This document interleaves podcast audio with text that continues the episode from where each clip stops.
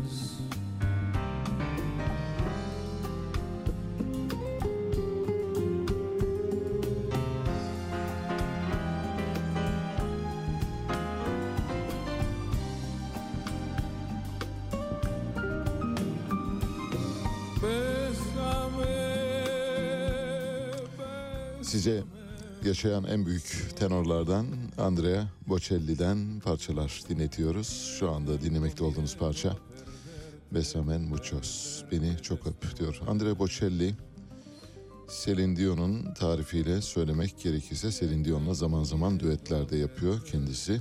Celine Dion onun için şöyle diyor. Eğer Tanrı'nın bir sesi olsaydı bu muhtemelen Andrea Bocelli'nin sesi gibi olabilirdi diyor. Andrea Bocelli tüm İtalyan şarkıcıların, İtalyan müzisyenlerin olduğu gibi o da Sanremo'dan doğdu. Sanremo'dan bütün İtalyan müzisyenler Sanremo'dan doğuyor genellikle. Tıpkı bütün Rus yazarların Gogol'un paltosundan çıkması gibi. 64 yaşında çok e, yoksul bir ailenin çocuğu olarak dünyaya geldi ve talihsiz pek çok şey geldi başına. Doğumda bir glokom teşhisi konuldu ve bu glokom teşhisi tabii konulduktan sonra geriye dönüşü çok zor. Şu anda glokomun tedavisi neredeyse yok, sıfıra yakın. Ve 12 yaşında tamamen gözlerini kaybetti. Yani il- ilk yaşlarında göz görme kusurları vardı ancak 12 yaşında bir futbol topu çarptı gözüne ve ondan sonra gözleri tamamen kapandı. 1958 doğumlu 64 yaşında People dergisi kendisini dünyanın yaşayan en güzel insanlarından biri seçti. 50 güzel insandan biri hakikaten böyle çok yakışıklı, heybetli bir adam. Güzel giyiniyor, güzel giydiriliyor öyle söyleyelim. Plak yapımcısı ve aranjör e, ve aynı zamanda menajer David Foster Andrea Bocelli'nin sesini dünyanın en güzel sesi olarak tanımlıyor. İlk konserini önemli konserlerinden birini online olarak verdiği konserlerden birini koronavirüs günlerinde verdi ve bu konser 12 Nisan 2020'de tam tamına YouTube'da 3,5 milyon kişi tarafından canlı izlendi. Müthiş bir rekora imza attı. Bugüne kadar kırılmamış bir rekor olduğunu söyleyebiliriz. Babasını çok erken kaybetti. Alessandro Bocelli'yi annesiyle büyüdü. Babasını kaybettiği gün 30 Nisan'dı ve 1 Mayıs'ta Papa Jean Paul için bir e, konser verdi. Ayağının tozuyla gitti. Papa davet ettiği için ama tekrar hemen babasının cenaze törenine yetişti ve şarkılarından birini de babasına armağan etti. İlk evliliğini Veronica Berti ile yaptı ve ikinci eşi Veronica Berti affedersiniz Veronica Berti ile yaptı ve bu evlilikten Virginia adında bir çocuğu var. İlk evliliğinden de iki çocuğu var. Onlardan biri de müzisyen yani babası kadar güçlü bir sesi olmasa da iyi bir müzisyen olduğunu söyleyebiliriz. Andrea Bocelli'nin sesi yüksek, iyi bir oktava sahip. Yüksek oktavla söyleyebiliyor.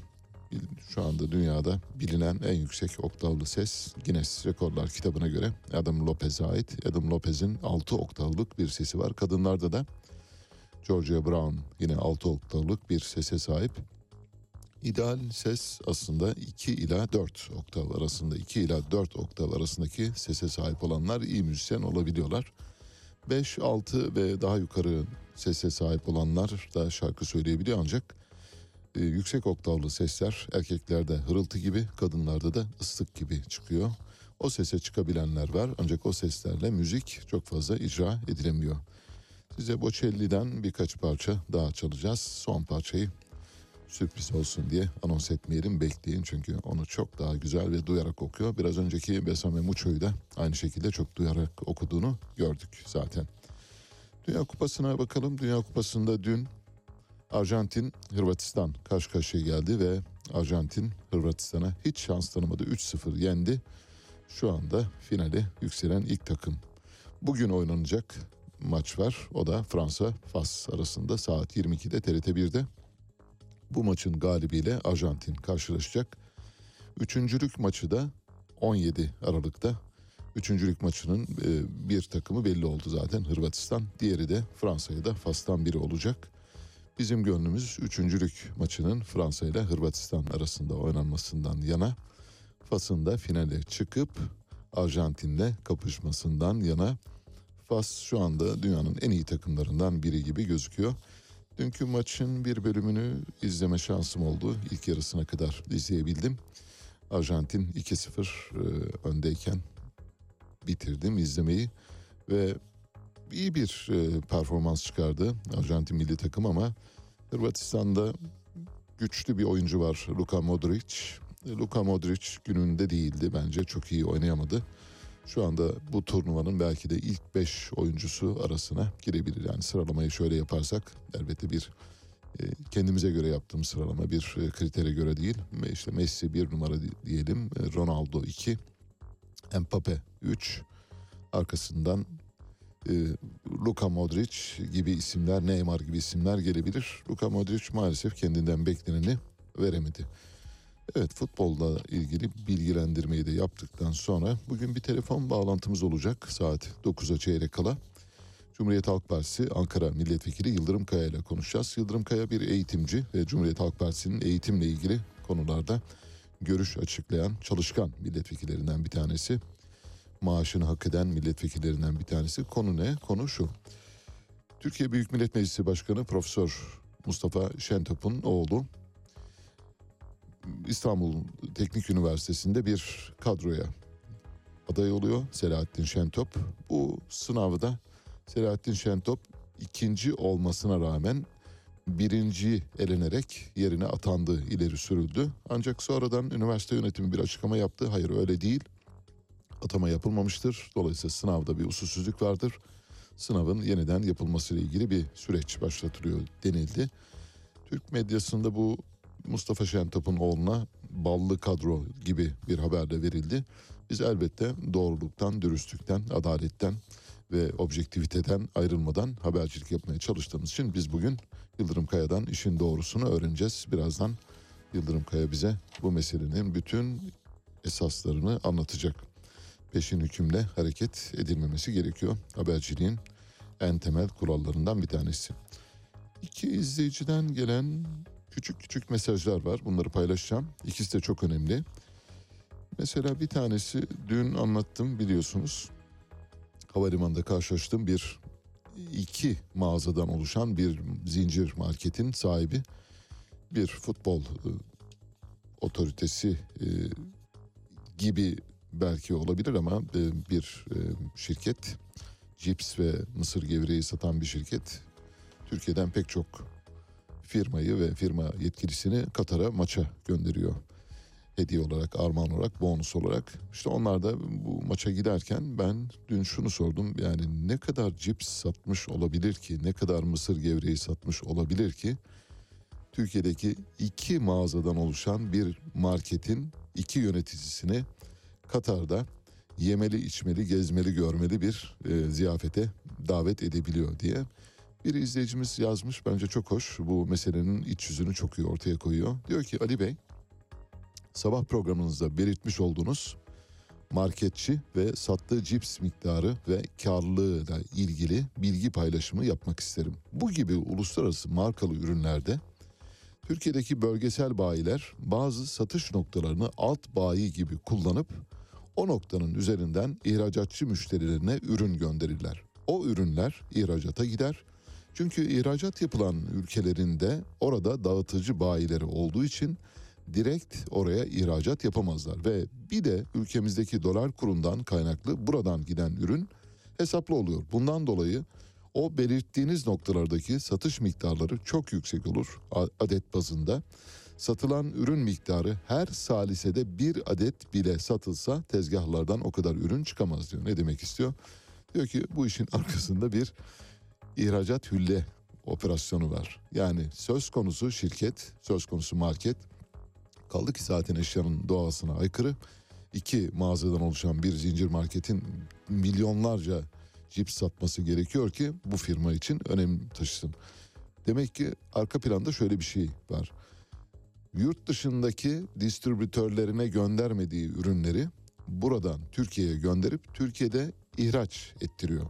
Dolayısıyla hem distribütörlerinin ekmeğine mani olmuyor, onların tekerine taş koymuyor. Hem bir başka ülke üzerinden daha avantajlı fiyatlara sahip olan bir ülke üzerinden malını yine aynı ülkeye üstelik de kendi distribütörleriyle rekabet edercesine gönderiyorlar. İşte bu yüzden Türkiye'den çok külliyatlı miktarda cipsin, mısır gevreğinin ya da diğer ürünlerin aklınıza gelebilecek her türlü ürünün gönderilebildiği. Bunun bir satış pazarlama yöntemi olduğunu, bir model olduğunu söylüyor. Bu modelden dolayı.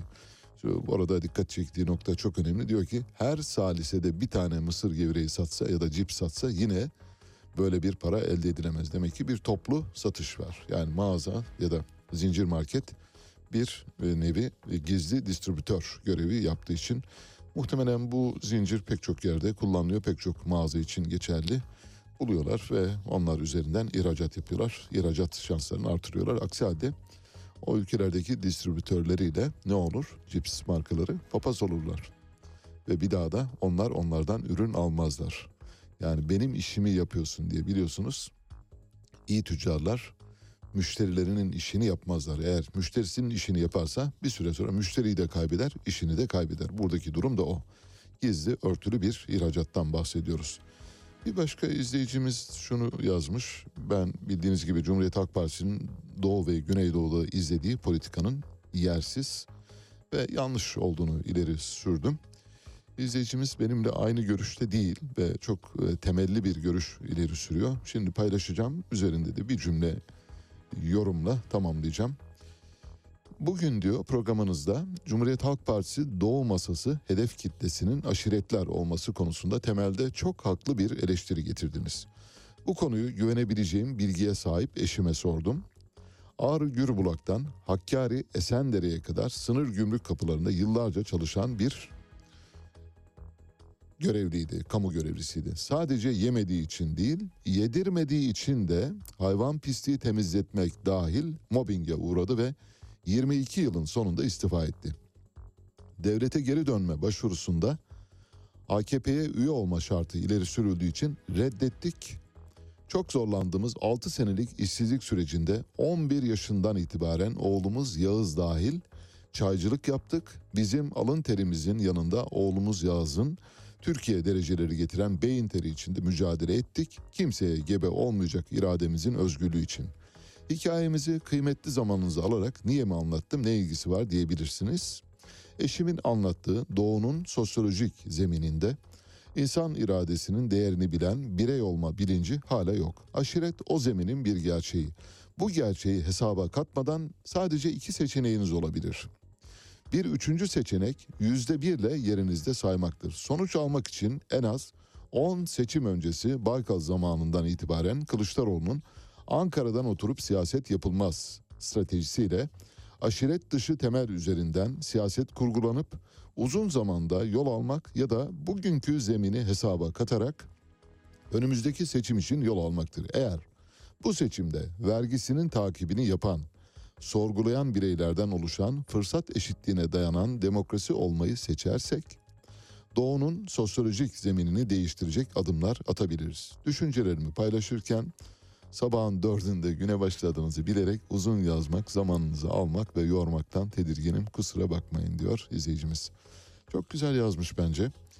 Bir defa Cumhuriyet Halk Partisi'nin içinde bulunduğu çaresizliği anlatıyor. Bildiğiniz gibi Cumhuriyet Halk Partisi Doğu'da yaptığı çalışmalar sonunda oylarını yüzde 300, yüzde 400 nispetinde artırdı. Biz de bu oyların gerçek rakamlarını verdik. Yani yüzde 300'ün karşılığındaki rakam örneğin Şırnak'ta Cumhuriyet Halk Partisi'nin oyu sadece 599 yüzde 300 artırmış. 300 yüzde 300 artırdık deyince büyük bir şey çıkıyor karşınıza. Birikiriyorsunuz ama yüzde 300'ün aslında karşılığının rakamsal olarak hiçbir şey olmadığını AK Parti'nin oylarının küsuratına tekabül ettiğini ancak söylemiştik. Ama diyor ki izleyicimiz bunu yapmak zorunda Cumhuriyet Halk Partisi. Yapmazsa yerinde sayacak. Yani ya aşiretlerle, kabilelerle, oradaki feodallerle, mütegallibeyle, aşiret ilişkileriyle, derebeylerle iş yapacaksınız. Onları yanınıza çekeceksiniz. Oy potansiyelinizi artıracaksınız ya da oradan sürekli sıfır çekeceksiniz diyor. Bu tercihi yapmadığı için Cumhuriyet Halk Partisi'nin doğru hareket ettiğini ileri sürüyor. Ben de kimi görüşlerine katılıyorum doğru. Evet Cumhuriyet Halk Partisi bir çaresizlik içinde yani Cumhuriyet Halk Partisi'nin şu anda Doğu ve Güneydoğu'da izlediği siyaset 40 katır mı 40 satır mı siyaseti. Ya aşiret reislerine teslim olacaksınız, onların sayesinde oy kazanacaksınız ya da onlara da teslim olmayıp zaten size hiçbir şekilde mütemail olmayan halktan oy alamayacaksınız. Bu bakımdan Cumhuriyet Halk Partisi'nin izlediği politikanın doğruluğu konusunda beni bir parça ikna etti ama yine de feodal ilişkilerle bir sol sosyalist programa sahip sayılabilecek bir partinin bu tür feodal ilişkilerle kendine yol bulması biraz anlamsız ve biraz da siyaset etiğine aykırı diye düşünüyorum. Bu bahsi de kapattık. Peki şimdi Numan Kurtulmuş AK Parti Genel Başkan Yardımcısı şöyle bir demeç verdi. Cumhurbaşkanımız kendini bir fani olarak görüyor dedi. Bu tabii böyle irkiltici işte fani e, hepimiz faniyiz yani peki Cumhurbaşkanı ne farkı var falan derseniz tabii faninin kelime karşılığı. Kelime karşılığı şu fani bu dünyaya değil öteki dünyaya çalışan ve ölümlü olduğunu bilen insana verilen e, ya da yapılan nitelemedir. Dolayısıyla hep hepimiz faniyiz aslında. Ama öteki dünyaya çalışıp çalışmadığımızı bu dünyadaki eserlerimizle ortaya koyarız. Yani buradan Numan Kurtulmuş'a sesleniyorum. Eğer kendisi bir fani ise ve siz de bir faniyseniz, biz de faniysek ki öyleyiz. O zaman bu dünyada yaptıklarımızın hesabını vererek öteki dünyaya geçmemiz lazım. Öteki dünyaya bu dünyadaki günahlarımızı peşimizden sürükleyerek götüremeyiz. Ne diyor Bektaşi? Herkes ateşini buradan götürür. Herkes odununu buradan götürür. Yani öteki dünyada yakacaksa kendisini ateşi buradandır. Bu yüzden bir fani nitelemesinin karşılığının gerçek anlamda ne olması gerektiğini idrak etmesi için Numan Kurtulmuş'a buradan bir göndermede bulunduk. Mevlüt Çavuşoğlu Dışişleri Bakanı şöyle dedi. Bütçemiz bittiğinde Sayın Maliye Bakanımıza gidiyoruz. Gözlerine bakıyoruz. Gözlerinde ışıltı varsa talebimizi iletiyoruz. Gözlerinde ışıltı yoksa Sayın Bakanımız bugün gidelim yarın gelelim diyoruz. Şimdi bu bir makara. Mevlüt Çavuşoğlu Türk halkıyla makara yapıyor. Yani gırgır geçiyor. Çünkü neden neden bunu yapıyorlar? O kadar kendilerinden eminler ki o kadar yaptıklarından dolayı herhangi bir suçluluk duygusuna sahip değiller ki o kadar kendilerinden eminler ve halkla dalga geçmeyi yani Nurettin Nebati'nin gözlerindeki ışıltıya bakarak bütçe transferi yapıp yapmayacağını söylüyor. Bunu bunu o kadar kendinden emin, o kadar pervasız, o kadar gayri ahlaki bir şekilde dile getiriyor ki şöyle düşünüyor muhtemelen Mevlüt Çavuşoğlu. Bizim e, tavuğumuza kimse kış diyemez. Kimse bizim sözümüzün üstüne söz söyleyemez. Biz her şeyi söyleriz, söylediğimiz her şey doğrudur. Doğru olmayan şeyleri de gerekirse söyleriz, istediğimizi yaparız diyor. Bu bir şımarıklıktır. Bu iktidar şımarıklığıdır. Bu iktidar şımarıklığından bir an önce sıyrılması gerekiyor. AK Partili kimi kadroların. Her şeyi söyleyelim, aklımıza gelen her şeyi yapalım, saçma da olsa, usulsüz de olsa yapalım gibi bir anlayışa sığınmış durumdalar. Bunun bir aydınlanma ile ilk seçimde ortadan e, kaldırılacağını tahmin ediyoruz. Türkiye ekonomisiyle ilgili önemli bir durum var. Bugün bildiğiniz gibi CDS'lerimiz yani CDS bir ülkenin kasko primi anlamına geliyor. Bir ülke ne kadar çok kaza yapmışsa o kadar risk primi yüksektir. Türkiye'nin risk primi dün itibariyle bir yıl aradan sonra ilk kez 500'ün altına geldi. Grafiği de var arkadaşlarımız paylaşacaklar. CDS'lerimiz 900'lerin üzerine çıkmıştı hatırlarsanız. CDS neden önemli? Şu bakımdan önemli. Bir ülke, bir yabancı banka, bir uluslararası kuruluş, finans kuruluşu ya da bir yatırımcı size para vermek istediği zaman ya da siz kredi için kapısını çaldığınızda diyor ki bir dakika bakalım diyor sizin acaba CDS'iniz kaç? Bakıyor sizin CDS'iniz kaç? 900. Arjantin moratorium ilan eden Arjantin'in CDS'i kaç? 600. Arjantin'e verip size vermeyebilir. İşte CDS burada kendini gösteriyor. CDS uluslararası piyasalardaki faiz oranlarına ilave edilen oranı ifade ediyor. Eğer Türkiye sıfır faizle borçlanabilecek bir ülke ise sıfır faizle borçlanabilecek bir ülke olduğu halde CDS'leri çok yüksek olduğu için artı 5 bas puan 500 bas puanla borçlanmak zorunda kalıyor. Türkiye çok yüksek faizlerle borçlandı geride bıraktığımız dönem içinde. 900 baz puanlara yükselmişti CDS'imiz. Bu yüzden onlarla yüzde Libor artı 10, Libor artı 11 hatta Libor artı 12 ile borçlandığımız zamanlar oldu. Şimdi bu haber şu bakımdan önemli. İçinizi rahatlatmak için söyleyeyim son cümle. Artık bundan böyle Türkiye Libor artı 500'de ve daha altıyla borçlanabilecek. Bu da kolay borçlanmamızı sağlayan bir süreç olduğu için önemli. Bugün önemli kararlar da var ekonomiyle ilgili onları yeri geldiğinde aktaracağım. 6 yaşındaki kız çocuğunun istismarıyla ilgili tutuksuz yargılanan sanıklar Kadir İstekli, Yusuf Ziya Gümüşel ve Fatma Gümüşel hakkında tutuklama talep edildi. Kaçıncı kez? Üçüncü kez. Üçüncü kez bakalım mahkeme kabul edecek mi, reddedecek mi? Bunu hep birlikte göreceğiz. İsmail Ağa cemaatindeki kıyametle ilgili. İsterseniz şöyle bir geriye doğru dönelim. İsmail Ağa cemaati boylamında neler olup bitiyor?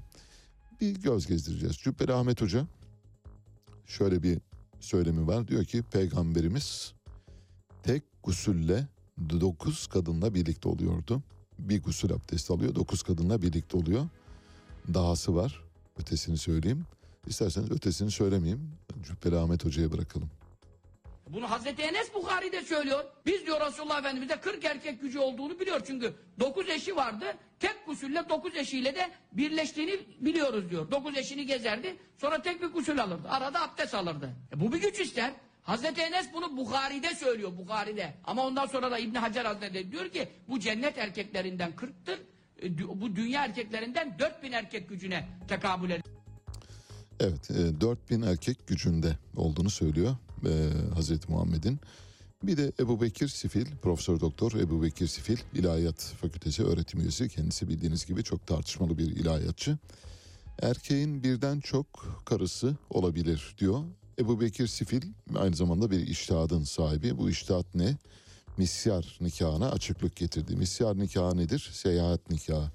Eğer bir erkek evinden ayrı kalıyorsa bir süre, süre belli değil bu arada. Yani bir gün olabilir, iki gün olabilir, beş gün, on gün, bir ay olabilir neyse ama süre, belirlenmiyor. Bir erkek evinden uzun süre ayrı kalıyorsa ve akşam evine dönemeyecek durumdaysa gittiği yerde yeni bir nikah yapabilir ve eşi olabilir diyor. İşte bu şekilde bunu mehaz kabul ederek, bunu bir fetva kabul ederek çok sayıda e, İslam e, inanışına sahip İslam bağlısı insan eşlerinin sayısını artırabiliyorlar. Çünkü Ebu Bekir Sifil bu konuda fetva vermiş durumda. Birden çok karısı olabilir de diyor Ebu Bekir Sifil. Bir adam var, işi gereği çok geziyor. İstanbul, Ankara, Adana, Bursa, İzmir geziyor adam. İşi bu. Bu adamın İstanbul'da da evi var, İzmir'de de evi var, Ankara'da da evi var. Ve buralarda gittiği yerlerde evlendiği hanımlar var. Gidince o evde kalıyor. Ankara'daki evinde, İzmir'deki evinde, İstanbul'daki evinde. Bunların her biri onun meşru hanımı. Orada onun evli var, çoluk çocuğu var, şusu var, busu var. Bu bir nikah yani. Ha bazen öyle olur ki Ankara'ya üç ay, beş ay uğrayamaz. Ee, bu nikahı düşürmez, bu bağı, bu akdi sona erdirmez. Bu nikah devam ediyor. Bu evliliğe her iki taraf da devamı doğrultusunda irade koymuş. Meşru bir evlilik bu. Sadece hani bizim yerleşik hayatımız her birimizin bir tane evi var. işi orada, eşi orada. Bu biraz farklı bir şey. Adamın bir tane evi yok. İşi gereği çok geziyor. Çok evi var, çok eşi var. Arap ülkelerinden bazılarında bu yaygındır. Ve bunun mutayla falan hiçbir alakası yok. Eğer mut'a nikahıdır bu ona benziyor diyorlarsa ya bilmiyorlar ya üç kağıt yapıyor.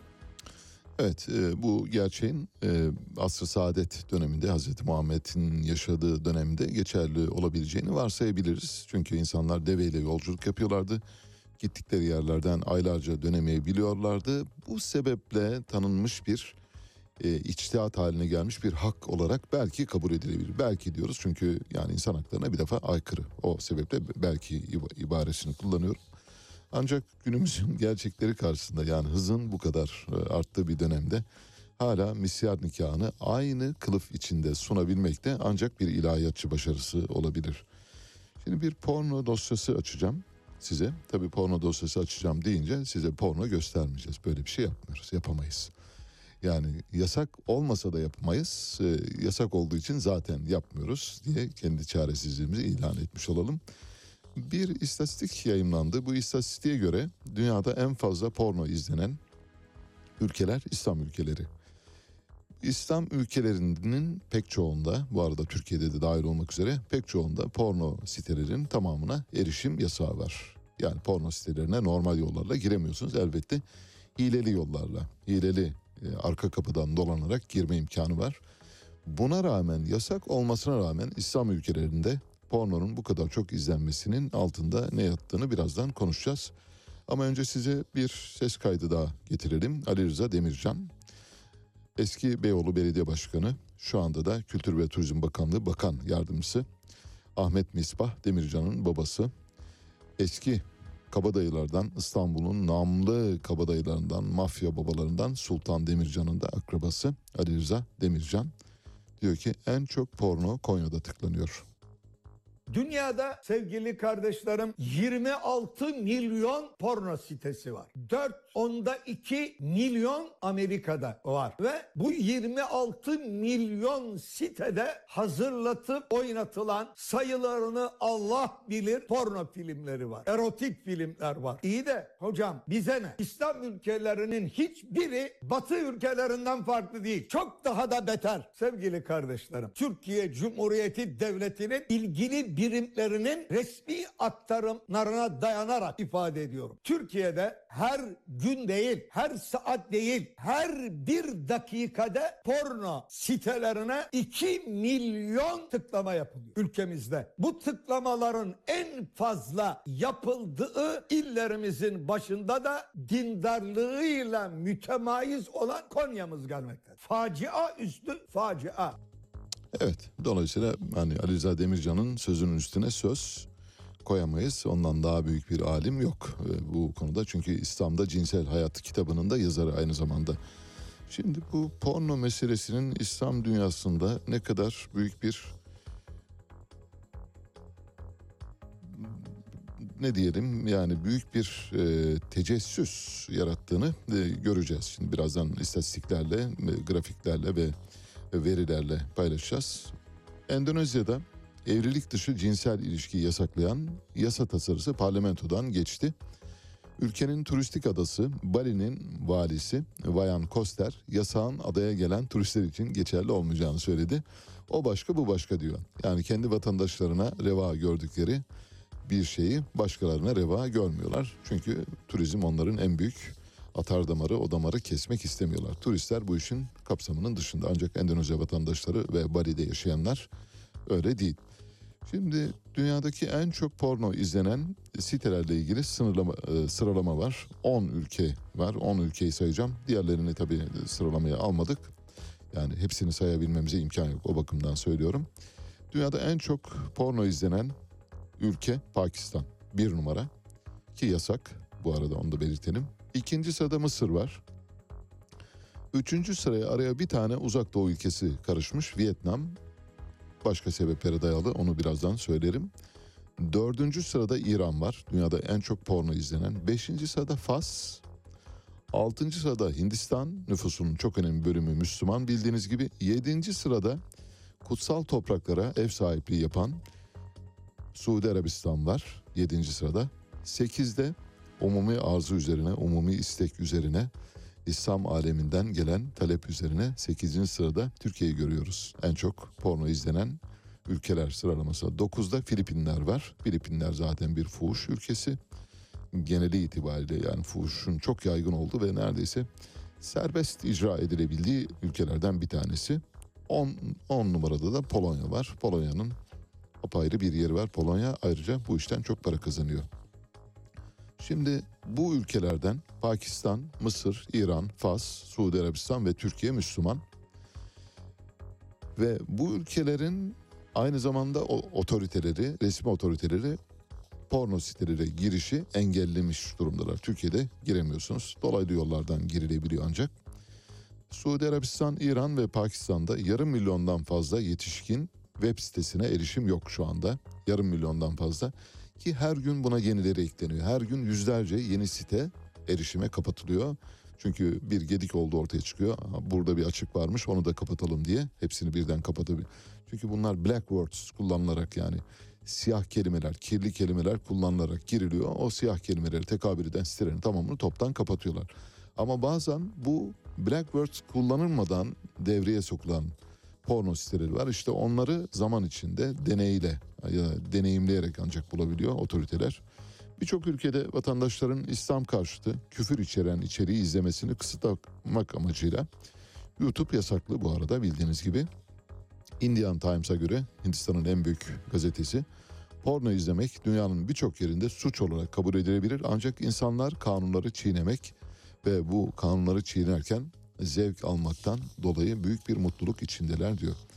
Söz konusu sitelerin aslında gerçeği yansıtmadığını iddia eden bir görüş de var. Bu görüş ama doğru bir bakış açısı değil. Yani biraz önce sıraladığımız İslam ülkeleri ara- arasında iki uzak doğu ülkesinin de bulunduğu ve bir Avrupa ülkesinde bulunduğu 7 ülkenin İslam ülkesinden oluştu listeyi aktardık.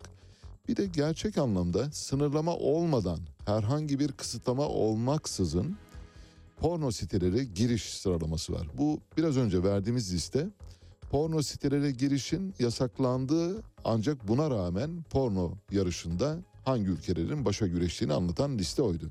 Bir de pornonun tamamen serbest olduğu, herkesin rahatça girebildiği, her yerde kullanabildiği listeleme var. O listelemenin birinci sırasında Amerika var. Amerika dünyada açık, şeffaf olarak porno izlenen bir numaralı ülke. İkinci sırada Hindistan. Hindistan öteki listede de hatırı sayılır bir yerde. Üçüncü sırada İngiltere var. Dört Japonya, beş Fransa, altı İtalya, yedi Meksika, sekiz Kanada, dokuz Almanya, 10 Filipinler. Filipinler bu listede de var. Filipinler her iki listeye girmiş durumda. Hindistan'da öyle. 11. sırada da Brezilya var. Dolayısıyla bir tecessüs yaratıyor. Yani yasaklama kararı daha fazla ak- akım yaratıyor. Muhtemelen söz konusu ülkelerde porno sitelere giriş serbest bırakılmış olsa acaba ne olur diye bilmiyorum. Yani bunun bir tabi deneyimlemek lazım. Deneyimlemek için de bunu mutlak surette görmek lazım. Yani ampirik olarak e, anlamak mümkün ancak başka türlü anlamak mümkün olmayabilir. Evet hazırsanız bir süre önce özel ve güzel Türk medyasında yer alan bizim o haber öyle değil böyle dediğimiz bir haber var. Haberin kaynağında bildiğiniz gibi Brezilya'da polis teşkilatında çalışan bir hanımefendi var. Ruana Pedrosa. Ruana Pedrosa haberini Türk medyası e, Brezilyalı keskin nişancı polis e, porno sektörüne girdi. Porno oyuncusu oldu diye verdiler. Oysa sadece bir şeyde hesapta bir e, paylaşım yaptı ve silahıyla poz verdi. Biraz da böyle hafif e, frapan bir giyime sahipti. Bu haberin öyle olmadığını o gün kanıtlamıştık. Öyle değil. Ayrıca kendisi keskin nişancı değil. Polis teşkilatında çalışan normal bir polis. Bu kıyafette poz vermiş. Kendi e, taraftarlarını ya da fanlarını biraz daha e, artırabilmek açısından. Dün Ruana Pedrosa şöyle bir açıklama yaptı. Dedi ki kendisiyle ilgili porno sektörüne girdi dediler. Bunun üzerine diyor ki bakın diyor benimle ilgili bu iddiayı ortaya atanlar hala polis teşkilatında görevliyim. Acaba sizin anneniz porno oyuncusu olmuş olabilir mi diye soruyor. Kime? Kendisiyle ilgili bu uyduruk haberi yapanlar için. Buna tabii Türk medyasını da dahil etmek lazım. Hani senin annem benim annemi genel evde görmüş hikayesi var ya. E peki seninki ne arıyordu orada? Eğer diyor o sözün anlamı o. Yani eğer sizin anneniz porno oyuncusu mu diyor eğer öyleyse bilelim ona göre hareket edelim. Adnan Hoca, Adnan Oktar bir fotoğraf var paylaşacağız. Arkadaşlarımız verirlerse göreceksiniz. Adnan Oktar Asrı Saadet günlerinde mutlu, mesut, bahtiyar günlerinde A9 kanalında e, fanları ya da müritleriyle eğlendiği günlerden alınmış bir fotoğraf bu. Fotoğrafta iki hanımefendi var. İki hanımefendiye karşı Adnan siyahlar giymiş. Böyle simsiyah, kuzguni bir siyah. Saçlarını da zaten siyah boyuyor. Fakat son yıllarda saçlarının böyle hafif kenarlarında kırçıllar bırakmaya başladı. Muhtemelen dediler ki hocam böyle hafif kırçıl kalsın böyle çok daha yakışıklı oluyorsunuz diye. O yüzden hafif şakaklarında ve sakallarının kenarında böyle beyazlıklar bırakarak öyle boyamaya başladı. İtinalı bir boyama yöntemi. Karşısında iki hanımefendi var. Hanımefendilerden birini çok yakından tanıyoruz. Kim? Derya Yanık. Aile ve Sosyal Hizmetler Bakanı. Demek ki evet Adnan Oktar'la böyle halef selef muhabbetli günleri olmuş. Karşısında bir başka hanımefendi var. Onun Zuhal Topal'a benzetenler var ama ben çok benzetemedim. Eğer siz benzettiyseniz evet o Zuhal Topal'dır derseniz odur. Bilmiyorum ama çok benziyor bence de. Fakat o olduğuna emin değiliz. Ama Derya Yanık'ın o olduğuna eminiz. Çok basit Adnan Oktar'la. Adnan Oktar bildiğiniz gibi bizim liste sıralamamızda Mehdi listesi sıralamamızda ikinci. Hasan Mezarcı'nın hemen arkasından geliyor kendisi. Çıkar amaçlı örgüt kurma, rüşvet alma, irtikap gibi suçlardan düzenlenen operasyonda hakkında yakalama kararı bulunan eski Beşiktaş Belediye Başkanı Murat Hazinedar Kastamonu'da yakalandı. Murat Hazinedar'ın belediye başkanı döneminden tanır bir parça. Yani hatta ilk gördüğümde bende yarattığı izlenim şu oldu. Dedim ki Cumhuriyet Halk Partisi böyle bir belediye başkanını nasıl seçebilir dedim. Yani şöyle hayretle kendi kendime. Ama bu arada da görüşme için giriyoruz bir şey. Bir şey konuşacağız ne olduğunu bilmiyorum. Muhtemelen bir etkinlikti ya da bir toplantıydı. Toplantı öncesi durumdu. Görünce bende yarattığı izlenim buydu. Murat Hazinedar e, şöyle dedi. Aslında ben gelip teslim olacaktım. Avukatıma da söyledim fakat be- beni yakaladılar. Dedi bu yakalama haberi Beşiktaş Belediyesi'nde küçük çaplı bir depreme yol açtı. Beşiktaş Belediyesi'ne operasyon da verildi çünkü. Oysa şimdiki belediye başkanlığı değil bir önceki belediye başkanlığı kapsayan bir operasyon olduğu için Beşiktaş Belediyesi Elaçe'de bir kamuoyu açıklaması yaptı. Şöyle dedi. Bugün çeşitli basın yayın organlarında Beşiktaş Belediyesi'ne operasyon başlıklı bazı haberler yer almaktadır. Bu haberler 2014 ve 2018 yılları arasında başlatılan bir soruşturmaya ilişkin olup belediyemizin mevcut yönetimiyle hiçbir ilgisi bulunmamaktadır. Belediyemiz tüm yöneticileri ve birimleriyle görevinin başındadır çok şükür. Yasalara, mevzuata ve hukuka uygun bir şekilde Allah'ımıza şükürler olsun. Beşiktaş halkına hizmet sunmaya devam etmektedir. Allah sizi başımızdan eksik etmesin Beşiktaş Belediyesi. Vallahi yemin ederim çok rahatladım. Ya gerçekten siz olsaydınız acaba ne olurdu? Peki bir de hani hizmette devamlık, devlette devamlık diye bir şey var biliyorsunuz değil mi? Mesela bu devlette devamlık, hizmette devamlık, ahlakta, etikte devamlık. Mesela öyle kavramları hatırlatayım mı size? Hatırlatmamı ister misiniz? Yani eski belediye başkanı Tuğkaka, e, o bizim eski belediye başkanı. Bizimle alakası yok. Tamam güzel. Peki bunun Cumhuriyet Halk, Partisi'nin hükmü şahsiyetiyle ilgisi var mı? Tabii ki var. Cumhuriyet Halk Partisi'nin bünyesinden çıktı. Şimdi çıkıp Tuğkaka ilan ediyorsun. Aman bizden değil biz görevimizin başındayız. Çok rahatladım ben Onucuğum. Vallahi Beşiktaş Belediyesi görevinin başındayım hakikaten. Uyku, uykularım kaçtı akşamdan beri. Acaba Beşiktaş Belediyesi görevinin başında mı değil mi diye yani sordum. Sabah da cevap veren yok. Aradım şeyi call center'ı. Açmadılar. Mesai saatiyle başlıyormuş. O yüzden ulaşamadık. Ulaşsaydık soracaktık acaba Beşiktaş Belediyesi görevde mi? Evet görevdeymiş. İsmail Arı Bir Gün Gazetesi muhabirlerinden çok başarılı bir gazeteci bu arada. Kendisi bir süre önce Çekmeköy'de bir eylemi görüntülemek isterken Çekmeköy Emniyet Müdür Yardımcısı Alper Deniz Demir tarafından engellendi. Alper Deniz Demir açıkça İsmail Arı'yı tehdit ediyor ve fotoğraf makinesini alıp kırmakla ayrıca tehdit ediyor.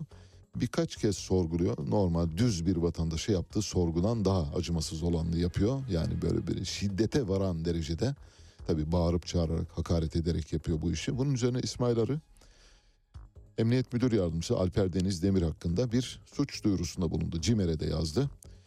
Ve CİMER'den gelen sonuç şu.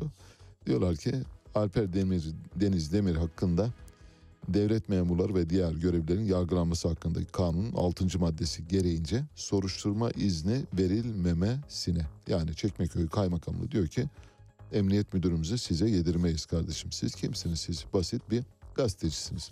Haddinizi bilin oturun bacağınızı kırarız demek istiyorlar. Ama İsmail Arı mücadelesini sürdürecek öyle ifade ediyor. Çok sayıda paylaşımı var bir zincir paylaşımı var. Merak edenler bakabilirler. Biz gazeteci arkadaşlarımızın elbette samimi, dürüst, ahlaklı gazetecilerin yanındayız. Yoksa bir genelleme olarak böyle bir meslek taassubu içinde değiliz. Canım gazetecilere bunu yapılabilir, bunu yapabilir misiniz? Yaparsınız tabii. Herkese yapabilirsiniz. Herkese yapabilme hakkınız var. Eğer ahlaksızlık, usulsüzlük, yolsuzluk, hukuksuzluk yapan biri varsa kim olursa olsun avukat olabilir, hakim olabilir, savcı olabilir, gazeteci olabilir. Kim olursa olsun fark etmez. Cumhurbaşkanı olabilir. Herkes hakkında yapılabilir. Bu bakımdan biz gazetecileri hani gazetecilere yönelik bu işler yapılamaz demiyoruz. Ahlaksız gazetecilere yapabilirsiniz. Ahlaklı, etik değerler içinde çalışan gazetecilere bunu yapmamanız lazım. Cumhurbaşkanı iki grevi erteledi. Kamu güvenliği gerekçesiyle. Grevin ikisi de Kocaeli'nde. Kocaeli'nde İzmit Çelik Kort Sanayi. Kort nedir? Kort bildiğiniz gibi otomobil lastiklerinde kullanılan çelik halatlara verilen at. Otomobil lastikleri kort bezi olmaksızın üretilemez. Yoksa normalde bir lastik işte yumuşar ve e, kalıbının e, verildiği biçimle kalır ve yolda hareket ederken de e, çok iyi bir performans çıkarmaz. Kort bezi üretildikten sonra lastikler gerçek anlamda lastik kıvamına geldi. İşte o kort bezi üreten fabrikalardan iki tanesindeki grevi yasaklıyor Cumhurbaşkanı kamu güvenliği gerekçesiyle. E, iş yerlerinin birinde Birleşik Metal Sendikası örgütlü, ötekinde de Özçelik İş Sendikası örgütlü kamu hakları ve kamu güvenliği gerekçesiyle ertelenmiş durumda. Peru'da halk sokaklarda devlet başkanı Pedro Castillo'nun görevi iade edilmesini savunanlar var. Taraftarları dün 9 kişi daha hayatını kaybetti. Yüzlerce kişi de yaralandı bu arada. Cemil Yıldız, Cemil Kılıç affedersiniz e, kendisi bir e, milli eğitim mensubu aynı zamanda İslami konularda yazar. Cemil Kılıç dün Milli Eğitim Bakanlığı tarafından görevinden uzaklaştırıldı. Biz kendisiyle Cuma günü bir telefon bağlantısı yapacağız. Bugüne denk getiremedik ama Cuma günü kendisiyle konuşacağız. Durum şu. Şöyle diyor Cemil Kılıç bir açıklama yaptı. Bugün Milli Eğitim Bakanlığı tarafından 23 yıllık eğitimcilik görevime son verildi. Öğrencilerimden ve derslerimden koparılıp görevimden ihraç edildim. 23 yıl boyunca sürekli biçimde aklı, bilimi, inanç özgürlüğünü ve bu arada yaşama kültürünü, cumhuriyet değerlerini, demokrasiyi, aydınlanmayı, Atatürk ilke ve devrimlerini savundum. Bir barış ve sevgi dini olan İslam'ın erdemlerini anlattım. Bunlardan hiçbir zaman ödün vermedim. Ancak gerici çevrelerin hedefinde oldum. Sayın Kemal Kılıçdaroğlu ile görüşüp kendisine Muhammedi İslam adlı kitabımı hediye ettiğim için ayrıca Sayın Meral Akşener'le görüştüğüm ve bir kitabımı hediye ettiğim için yine Sayın Ekrem İmamoğlu ve Sayın Mansur Yavaş'la da görüşerek çalışmalarına başarılar dileyip kendilerine bir kitabımı hediye ettiğim için görevimden ayrıldım, ayrılmak zorunda kaldım. Diyanet'in Atatürk karşıtı tutumunu ve İslam'a aykırı kimi fetva nitelikli yanlış açıklamalarını eleştirdiğim, ayrıca devletin ve Diyanet'in tarikatları koruyup kolladığına ilişkin açıklamalar yaptığım için güya devletin kurumlarını küçük düşürmek için gerekçesiyle görevimden alındım. Demografik işgal hareketi olarak gördüğüm yanlış mülteci politikası ve Cumhuriyetimizin dayandığı altı ilkeden biri olan milliyetçilik karşıtı sözlerini eleştirdiğim için güya Cumhurbaşkanı'nın itibarını sarsmaktan dolayı görevden alındım diyor Cemil Kılıç. Cuma günü konuğumuz olacak kendisiyle bol bol konuşabilme imkanına sahibiz. Evet yavaş yavaş habere giriyoruz. Biraz erken gidiyoruz çünkü size mümkün olduğu kadar Andrea Bocelli'yi fazla dinletmek istiyoruz. Yani 5 dakika boyunca dinlemenize imkan sağlamak için geliyor Andrea Bocelli. Dünyanın en güzel seslerinden biri Celine Dion. Onun için Tanrı'nın bir sesi olsaydı bu muhtemelen Andrea Bocelli'nin sesi olurdu diyor. Lovin Portofino. Lo strano gioco del destino a Portofino m'ha preso il cuore nel dolce incanto del mattino il mare ti ha portato a me socchiudo gli occhi a me vicino a Portofino rivedo te ricordo un angolo di cielo dove ti stavo ad aspettare. Ricordo il volto tanto amato la tua bocca da baciare. I find my love in Portofino quei baci più non scorderò. Non è più triste il mio cammino a Portofino. I found my love.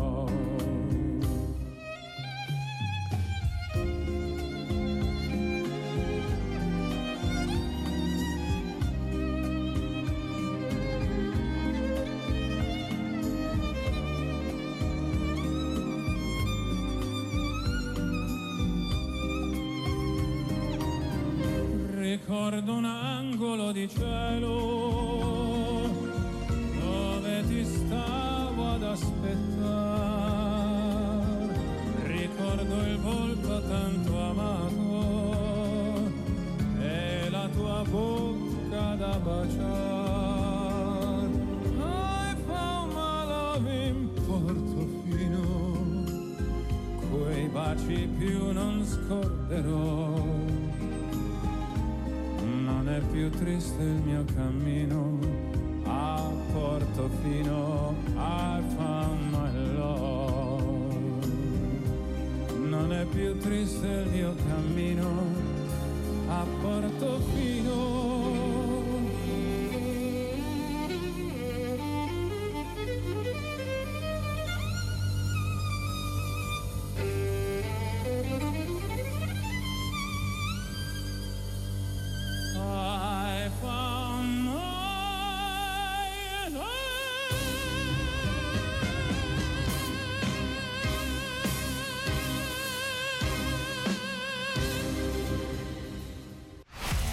Erken başlayanların, gündemi ıskalamayanların, siyasetin, ekonominin, sanatın, kısacası hayatın seyrini kaçırmayanların programı. Ali Çağatay'la Seyir Hali hafta içi her sabah 7'den 9'a Radyo Sputnik'te. Radyo Sputnik 5 merkezden karasal yayında. İstanbul 97.8, Ankara 96.2, İzmir 91, Bursa 101.4, Kocaeli 90.2. Karasal yayınlarımızın olmadığı yerlerde tr.sputniknews.com adresinden iOS ya da Android mobil cihazınızdan Sputnik News uygulamasını indirerek dinleyebilirsiniz. Radyo Sputnik. Anlatılmayanları anlatıyoruz.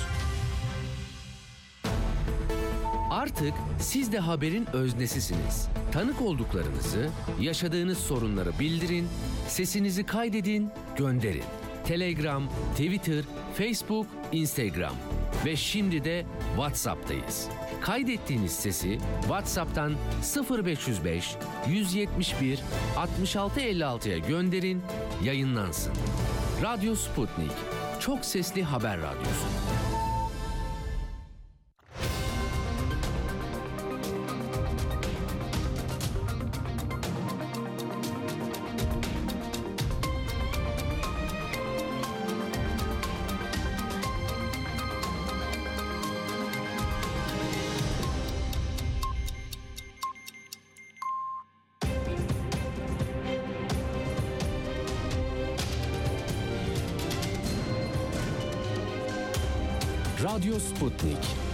Anlatılmayanları anlatıyoruz.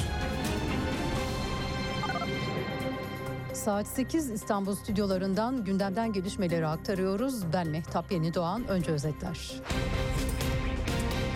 Cumhurbaşkanı Erdoğan açıkladığı emeklilikte yaşa takılanlar düzenlemesi Ocak ayına kalmayacak.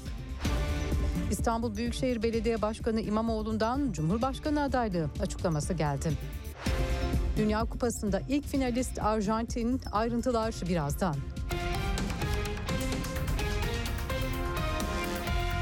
Çalışma hayatına ilişkin merak edilen konulardan biri emeklilikte yaşa takılanlar düzenlemesi. Peki söz konusu düzenleme Ocak ayına mı kaldı? Cumhurbaşkanı Recep Tayyip Erdoğan bu konuda net mesajlar verdi. Düzenlemeyi bu ay sonuna kadar tamamlıyoruz. 2023'te bu mesele masadan kalkmış olacak dedi. İnşallah ay sonuna kadar da bunu karara bağlayacağız. 2023'e masamızdan bunu kaldırarak inşallah girmiş olacağız. EYT konusunda bu ay sonuna kadar bu işi neticelendireceğiz. Şu anda ilgili bakan arkadaşlarım çalışmaları sürdürüyorlar. Türkmenistan ziyareti öncesinde konuşan Erdoğan, MHP Genel Başkanı Devlet Bahçeli ile yaptığı görüşme hakkında da bilgi verdi. Başörtüsü düzenlemesi için muhalefetten destek istedi. Devlet Bey'le tabii etraflıca birçok konuyu görüştük. İkimizin oyu parlamentoda anayasa değişikliğine yeterli değil. Bu konularla ilgili olarak gerek başörtü meselesi, gerek aile konusu bu konularda anayasa değişikliği hususunda parlamentodaki diğer partilerin destek vermesi işimizi ne yapacaktır? Kolay kılacaktır. Temennimiz odur ki parlamentodaki diğer partilerin vereceği destekle bu anayasa değişikliğini yapabilecek sayıya ulaşalım. E, değerli dinleyenler İstanbul Büyükşehir Belediye Başkanı Ekrem İmamoğlu katıldığı bir televizyon programında soruları yanıtladı. Günün birinde Türkiye Cumhuriyeti Cumhurbaşkanı olmak gibi bir hayaliniz var mı sorusuna İmamoğlu öyle bir hayalim yok yanıtını verdi. İmamoğlu açıklamalarının devamındaysa gururla ve keyifle bu kente hizmet ediyorum ama şunu da söylüyorum bu sürece kendini adamış biri olarak memleketin iyileşmesi adına 86 milyonu eşit gören devlet yapısı olması adına bu omuzlar bütün yükleri taşır ifadelerini kullandı. Hava durumu var sırada. Bugün İç Ege, Akdeniz, İç Anadolu, Karadeniz, Doğu Anadolu, Güneydoğu Anadolu, Bilecik, Muğla, Aydın yağışlı. Bu yağışlar genellikle yağmur ve sağanak Batı Karadeniz'in iç kesimleri, Tunceli, Bingöl, Muş, Bitlis, Şırnak ve Hakkari'nin yükseklerinde karla karışık yağmur ve kar şeklinde. Akdeniz, Samsun, Çorum, Amasya, Kırıkkale, Kırşehir, Yozgat, Sivas, Karaman, Konya ile Ankara'da yağmur, yer yer kuvvetli, yaşanabilecek olumsuzluklara karşı dikkat. Bültene spor haberleriyle devam edeceğiz. Katar'da düzenlenen 2022 FIFA Dünya Kupası yarı final maçında Arjantin Hırvatistan'ı 3-0 mağlup ederek finale yükseldi. Maçta ilk golü 34. dakikada penaltıdan Lionel Messi attı. 39 ve 69. dakikadaki gollerse Julian Alvarez'den geldi. Güney Amerika ekibi 18 Aralık pazar günü oynanacak finale adını yazdıran ilk ülke oldu. Hırvatistan ise 17 Aralık cumartesi günü oynanacak üçüncülük maçında Fransa Fas maçının kaybedeniyle karşılaşacak. Arjantin'in yıldızı Lionel Messi 2022 Dünya Kupası'nda rekor kırmaya devam ediyor. Messi'den Hırvatistan'la oynanan maçta yeni rekor geldi. Messi Dünya Kupası'nda 25. maçına çıkarak turnuva tarihinde en fazla maça çıkan Alman oyuncu Lothar Matthäus'un rekorunu egale etti. 35 yaşındaki yıldız Hırvatistan maçında attığı golle de turnuvadaki 5. golünü kaydederken 5. kez boy gösterdiği Dünya Kupası'nda 11 gole ulaştı. Bu golle birlikte aynı zamanda Arjantin formasıyla Dünya Kupası'nda en çok gol atan isim oldu. Hırvatistan milli takımı kaptanı Luka Modric ise ikinci final şansını kaybetti. Arjantin maçında 18. kez Dünya Kupası maçına çıkan Modric 4 farklı turnuvada bu deneyimi yaşadı. 37 yaşındaki yıldız bu süreçte ülkesiyle bir kez final, bir kez de yarı final oynama başarısı gösterdi.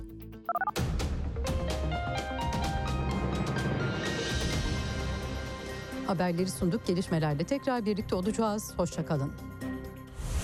Radyo Sputnik 5 merkezden karasal yayında.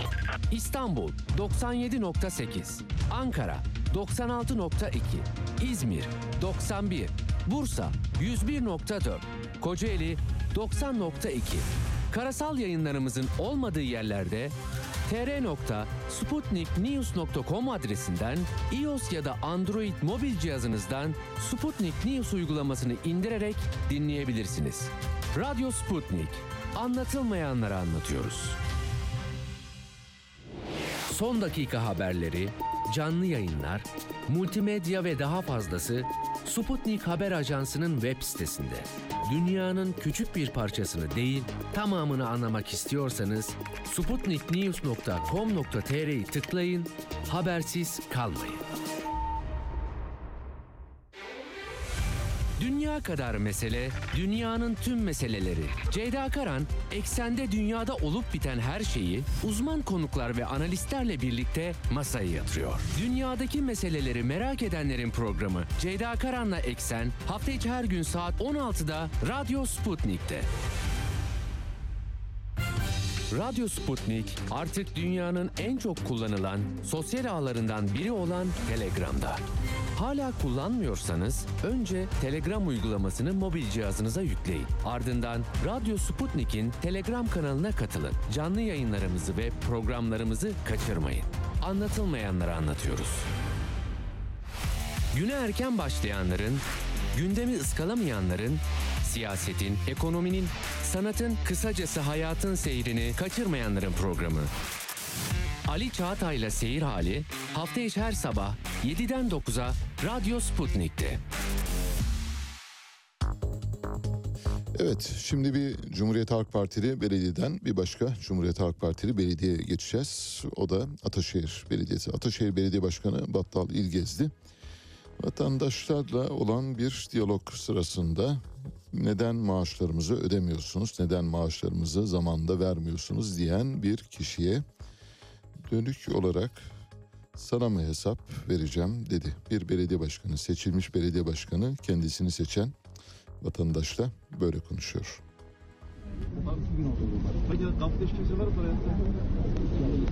Bir dur ya bir dinle. Kardeşim dinle.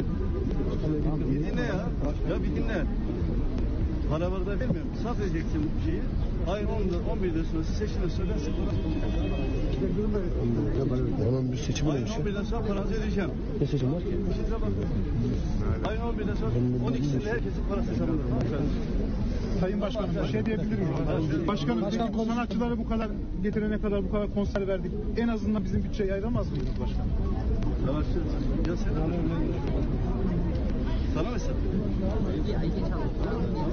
Hayır bir tek ben değil. Savaşçıya para verdiğimi nereden biliyorsun? Savaşçıya sponsorla gitti. Parası niye veriyorsun sana? Allah Allah. Evet, e, sana hesap mı vereceğim diyor. İşte e, siyasetin geldiği nokta bu maalesef. Ayrımsız bir şekilde Türkiye'de siyasetin ne kadar kirlendiğini, ne kadar kokuştuğunu ortaya koyan kanıtlardan bir tanesiydi bu. Şimdi bir ses kaydı daha dinleteceğiz. E, deminki porno bahsinde aslında konuşmamız gerekiyordu ama buraya sarktı. Birazdan önemli bir dosyanın kapağını aralayacağız. O dosyanın arasına girmesin diye. Profesör Doktor Mustafa Öztürk bildiğiniz gibi kendisi bir ilahiyatçı ve Türkiye'de kalamadı. Türkiye'yi terk etmek zorunda kaldı. Başka ülkelere gitti. Türkiye'deki durumu anlatırken de aykırı çıkışlar yaptığı için ve insanların bu aykırı çıkışları hazmedemediği için kendisine karşı bir cephe aldıklarını, can güvenliğinin kalmadığını belirterek yurt dışına çıkmak zorunda kaldı. Bir söyleşi sırasında önemli bence e, İslam'ın tematiğine dair önemli sözler e, kullandı. Bir hatırlayalım. Aslında bu uygulamanın fıkıh kitaplarında bir mesnedi var. Mesnedi de Kur'an-ı Kerim'den ziyade peygamberin Ayşe ile evlenmesi ve sahabe uygulaması ve sahabe icmasıdır. En büyük dayanak budur. Peki gel gelelim bu bugün kabul edilebilir bir şey midir? Eğer bunu kalkıp siz sünnete ittiba etmek, peygamber ve sahabenin sünnetini yaşatmak adına yapıyorsanız çok amiyane, basit bir mantık yürüterek bu sünnetçilere şunu sormakta fayda vardır. Hazreti Peygamber'in gündelik yaşam alışkanlıklarında şu tek göz odalarda yaşama sünnetine riayetiniz yok. Deve sünnetine yok. Çadır sünnetine yok günübirlik yaşamın diğer koşullarına ait sünnetlerine yok. Onların yerine en lüks arabalara binmek var, en lüks rezidanslarda yaşamak var. Fakat çok affedersiniz tırnak içinde kaba söyleyeceğim karı kız meselesi olunca sünnete uymak aklınıza geliyor. Bence kendi cinsel açlığınızı, kendi cinsel boşluğunuzu doldurmak, doyurmak için sünnet münnet deyip fıkıh kitaplarındaki bu çürümüş fetvaları kendi Arap toplumunun arkaik uygulamalarını getirip iki Arapça ibareyle, iki üç tane süslü rivayetle, ciddi kitapla önümüze koyup bizim önümüze din, diyanet diye getiriyorsunuz ve bugün 6 yaşındaki çocuklara göz göre göre din adına tecavüz ettiriyorsunuz. Siz insan evladı falan değilsiniz. Bunun insan onuru, insan haysiyeti, insanlık vicdanı açısından hiçbir tolere edilebilir bir yanı yoktur. Peygamber döneminde nasıl tolere edilebiliyordu? O dönemin kültürü beni hiç alakadar etmiyor. O dönemi onlara sorarsınız. Arap'ın örfünü olduğu gibi alıp getirip beyler buyurun bunlar dindir diye bizim önümüze koyarsanız bunun altında ezim ezim ezilirsiniz. Sonra da altından kalkamadığınız zaman gelir tarihselciliğin sığınağına sığınırsınız. Tıpkı Diyanet İşleri Başkanlığı'nın 2012 44 nolu fetvasında yaptığı gibi. Evet. Vallahi müthiş bir konuşma. Ee, bütün kelimeleri özenle seçilmiş kelimelerle konuşuyor Profesör Mustafa Öztürk. ve bir yere değiniyor. Aslında şu an karşı karşıya bulunduğumuz durum yani İslam aleminin karşı karşıya bulunduğu durum özel olarak da Türkiye'nin karşı karşıya bulunduğu durum aslında bir cehalet ya da bilgi yoksunluğunun sonucu. Yeterin bilgiye sahip olmayınca mevcut kulak dolgusu dedikoduyla üretilen, hurafeyle üretilen bilgiye teslim oluyoruz maalesef. Burada da sözünü ettiği o Mustafa Öztürk'ün. Yani diğer konularda sünnet yok ama cinsel konulara gelince her şeyi getirip sünnete dayandırıyorsunuz. Oysa İslam ahlakı çok yüce bir ahlaktır ve o ahlakın içinde cinsellik çok az bir yeri işgal eder, kapsar. Fakat bütün meseleyi getirip cinselliğe temerküz ederseniz, toplarsanız, onun üzerine kurarsanız o zaman dünyanız cinsellikten ibaret olur demek istiyor. Şimdi bu bilgi yoksunluğunun, cehaletin bizi nerelere doğru sürüklediğini dün bir ses kaydıyla bir kez daha gördük. Türkiye İşçi Partisi Genel Başkanı Erkan Baş şöyle dedi. Herkes bundan böyle oturduğu evin sahibi olacak. Fatura dönemi kapanacak. Tüm kamu varlıkları halka ait olacak. Eğitim parasız organize edilecek. Sağlık parayla alınıp satılmayacak. Bunu söyleyince şöyle Twitter'da gezenler ya da sosyal medyada takip edenler göreceklerdir. Şöyle şeyler yazıldı. Yok devenin nalı. E peki kendi emeğimizle kazandığımız evimizi niye ona buna verelim? Neden onun bunun olsun bizim kazancımız gibi? Bunu söylemiyor ki. Bu başka bir şeyden bahsediyor. Bir sosyalist, komünist programa sahip bir partinin genel başkanı. Komünist Manifesto 1800'lü yıllarda Karl Marx ve Frederick Engels tarafından yazıldı. Komünist Partilerin manifestosu bunu zaten amirdir. Komünist Parti'ye oy verecekseniz buna razı olmak zorundasınız. Erkan Baş'ın sözünü ettiği şey Tansu Çiller'in iki anahtarı değil. O size havadan, avantadan, kazanmadan iki tane anahtar verebileceğini söylüyor. Burada evi oturan kişilere tahsis etme yetkisini şuradan alıyor. Bu evin üretiminde, oluşumunda ya da oluşturulmasında herkesin katkısı vardır. Herkesin katkısı ihmal edilmeyecek ölçüdedir. Dolayısıyla o aynı zamanda kamunun malıdır. Kamunun malı olan şey kamuya aittir, halka aittir. Halka ait olan şeyleri başkalarının malı gibi göstermek işte kapitalizmin bize oynadığı bir oyundur. Bunu söylemek istiyor. Ancak bunu vay efendim sen nasıl olur da benim evimi ona buna verirsin? Acaba uykusuz mu kaldın, sırtın açık mı kaldı falan gibi şeyler yazdılar. Bunlar bilgisizlikten, cehaletten ve bilmemekten ya da kasıttan ileri geliyor. Kasıt olanları kenara koyuyorum. O, onlarla uğraşamayız zaten çünkü onların herhangi bir şekilde anlamasına imkan yok. Fakat bu öyle değil. Aslında bu bir program ve Komünist Partilerin programında yer aldığı için, onları dile getirdiği için birazdan size Komünist Manifesto'dan küçük bazı paylaşımlar da yapacağım.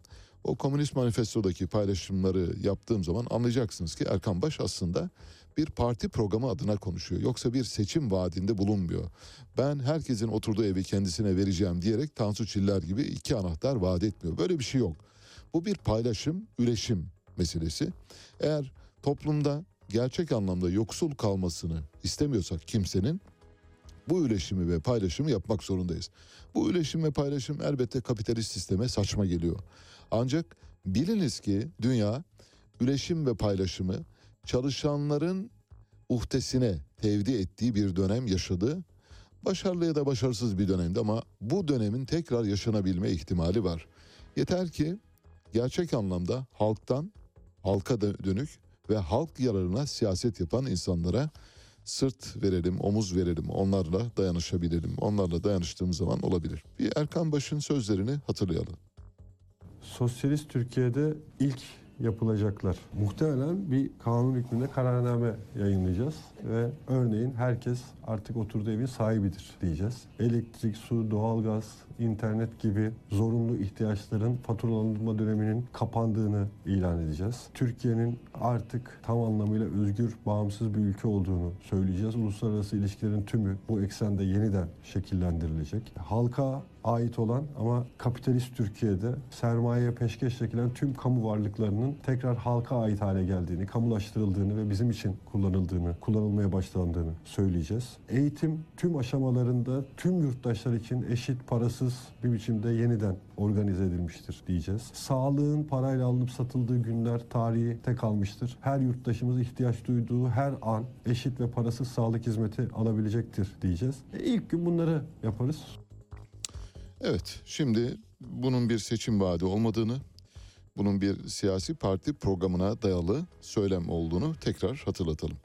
Biz 1800'lü yıllarda Karl Marx ve Friedrich Engels tarafından yazılan Komünist Manifestoyu sizinle daha önce yayında konuşmuştuk, tartışmıştık. Oradan bazı bölümleri paylaşmış ve yorumlarımızı ilave etmiştik. Şimdi tekrar Komünist Manifesto'ya başvurmak elzem oldu. Çünkü anlamayanlar var. Bunun bir siyasi parti propagandası olduğunu düşünenler var. Erkan Baş bir sosyalist komünist programa sahip siyasi partinin genel başkanıdır. Bir kapitalist partinin başında değildir. Bir sistem partisinin başında hiç değildir. Bir sistemle uyum içinde çalışalım partisinin başında zaten değildir. Elbette Türkiye İşçi Partisi'nin oy oranı çok küçük. Yani binde, binlerle, yüzde birlerle ifade edilen bir orana sahip belki. Ama biliniz ki Komünist Parti programına sahip olan kişilerin örneğin Tunceli'de şu anda bir komünist belediye başkanı var. Yerel yönetimlerde bunu deneyimlediğimiz takdirde anlayacağı, anlayacağız ki, bileceğiz ki evet böyle de bir sistem var ve bu sistem insanlık yararına çalışabilir. Komünist Manifesto yazıldığı yıllarda, yazıldığı yılın sonrasında ilk 10 yılda 22 dile çevrildi. Hemen hemen bütün dillerde çevirisi vardır. Komünist Manifesto'nun çevrilmediği bir tek dil var. Yani o yıllarda yaygın ve dünya üzerinde güçlü sayılabilen ülkelerden bahsediyor. İşte dünyada 10-15 tane ülke vardı. Birkaç da millet vardı. 20'ye yakında milletten bahsediyoruz. Sonradan tabii bölünerek ulus devletler ortaya çıktı. Çok sayıda devlet, çok sayıda millet ortaya çıktı. İşin o kısmına girmiyoruz. O ayrı bir, bir bahis konusu. O dönemde Komünist Manifesto'nun çevrilmediği dillerden bir tanesi Türkçe. Komünist Manifesto'nun yayıncısı Türkiye'ye geliyor İstanbul'a.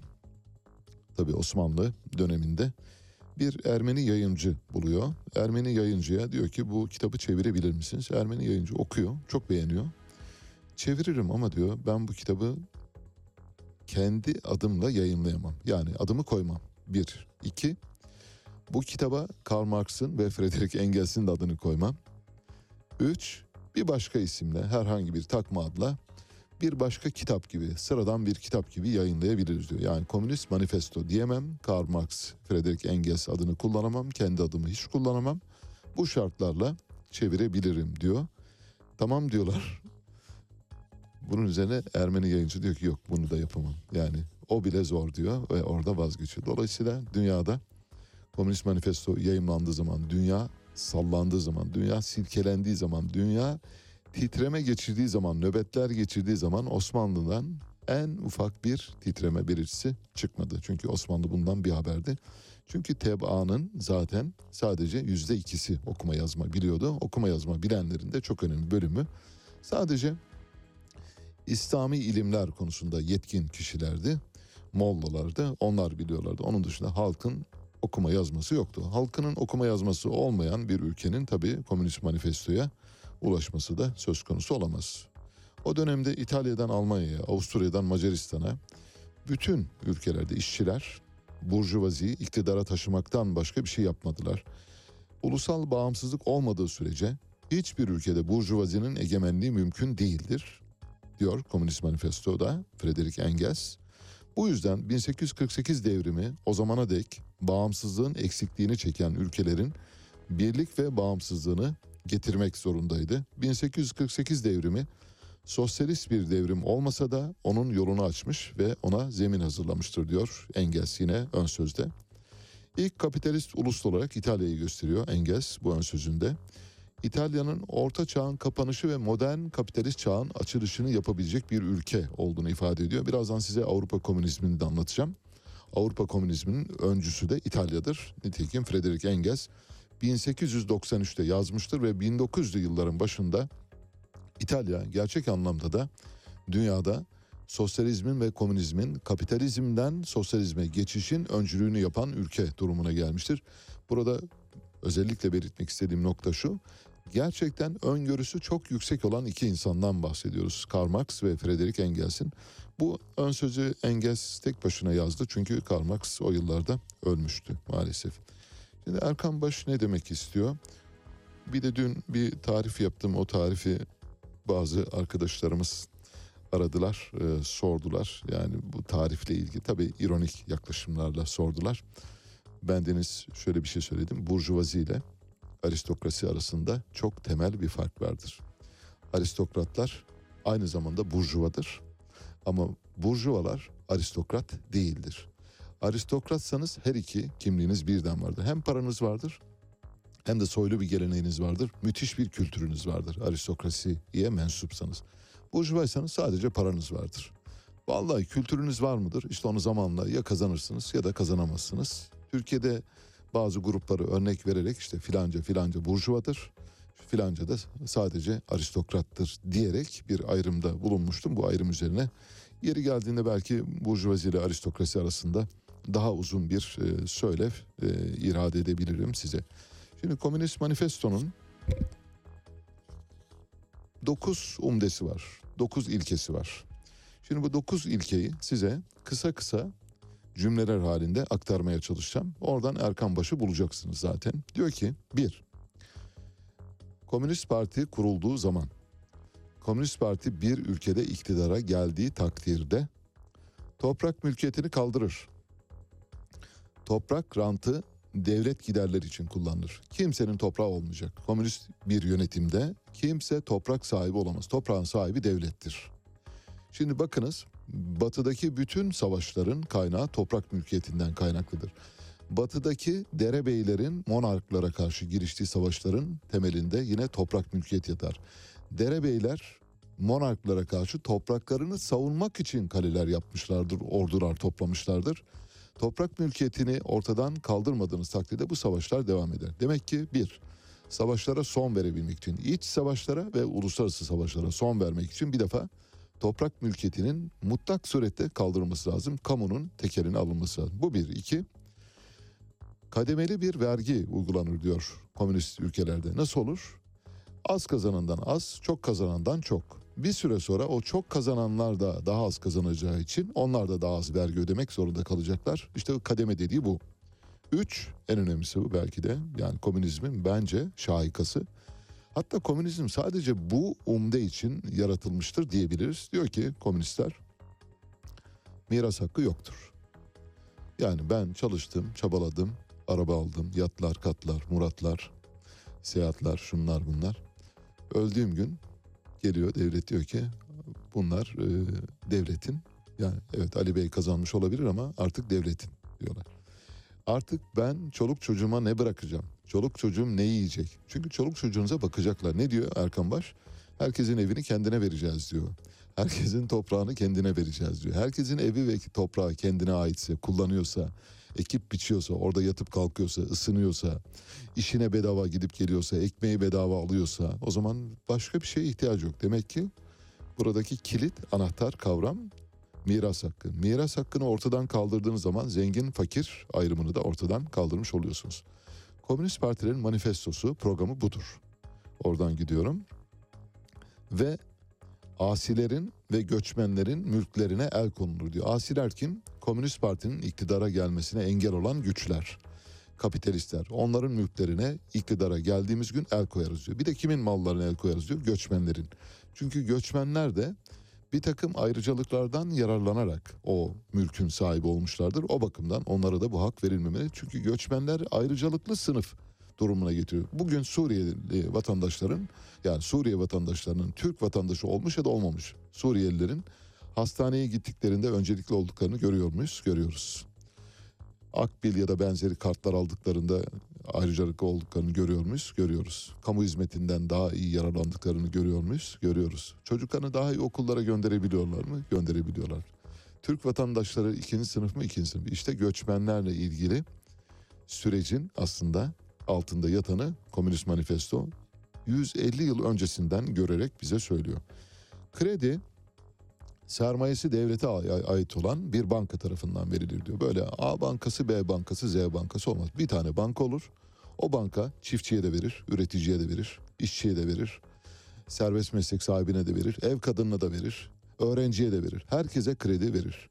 Karşında küçük bir teminat göstermek gerekir. Teminat elbette insanların manevi yetenekleri de örneğin en- müzisyenseniz siz müzisyen olduğunuz için bu teminatı zaten göstermiş oluyorsunuz. Teminat deyince aklınıza böyle maddi varlıklar gelmesin. İlla bir yerde tarla, arsa falan gibi düşünmeyiniz. Bu bakımdan kredi mutlak surette kamu eliyle yönetilmelidir diyor. Ulaşım sektörü tamamen devletin elinde olmalı ve merkezi hale getirilmeli diyor. Dolayısıyla ulaşım bedava olmalı demek istiyor.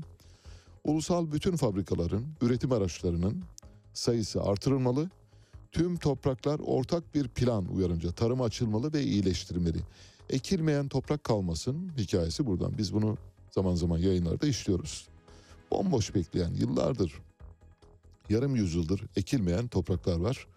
Yani susamış topraklar var. Bu toprakların tarıma açılması lazım. İşte Komünist Parti iktidarında ekilmeyen toprağın kalmaması ve üretim yapmayan fabrikanın olmaması için bir irade beyanı var. Herkes için eşit çalışma zorunluluğu getiriliyor komünist sistemde. Tarım içinde sanayi orduları kuruluyor ve tarım orduları ve sanayi orduları. Herkes eşit çalışacak. Kimseye angarya yapamazsınız. Ben senin amirinim 10 saat çalışacaksın. işin bittiği zaman ancak gidersin gibi bir şey olamaz. Angarya komünizmde zinhar ve kesinlikle yasaktır. Tarım ve sanayi işletmelerinin birleştirilmesiyle kırla kent arasındaki ayrım ortadan kaldırılacaktır diyor. Tarımla sanayi nasıl birleştirilir?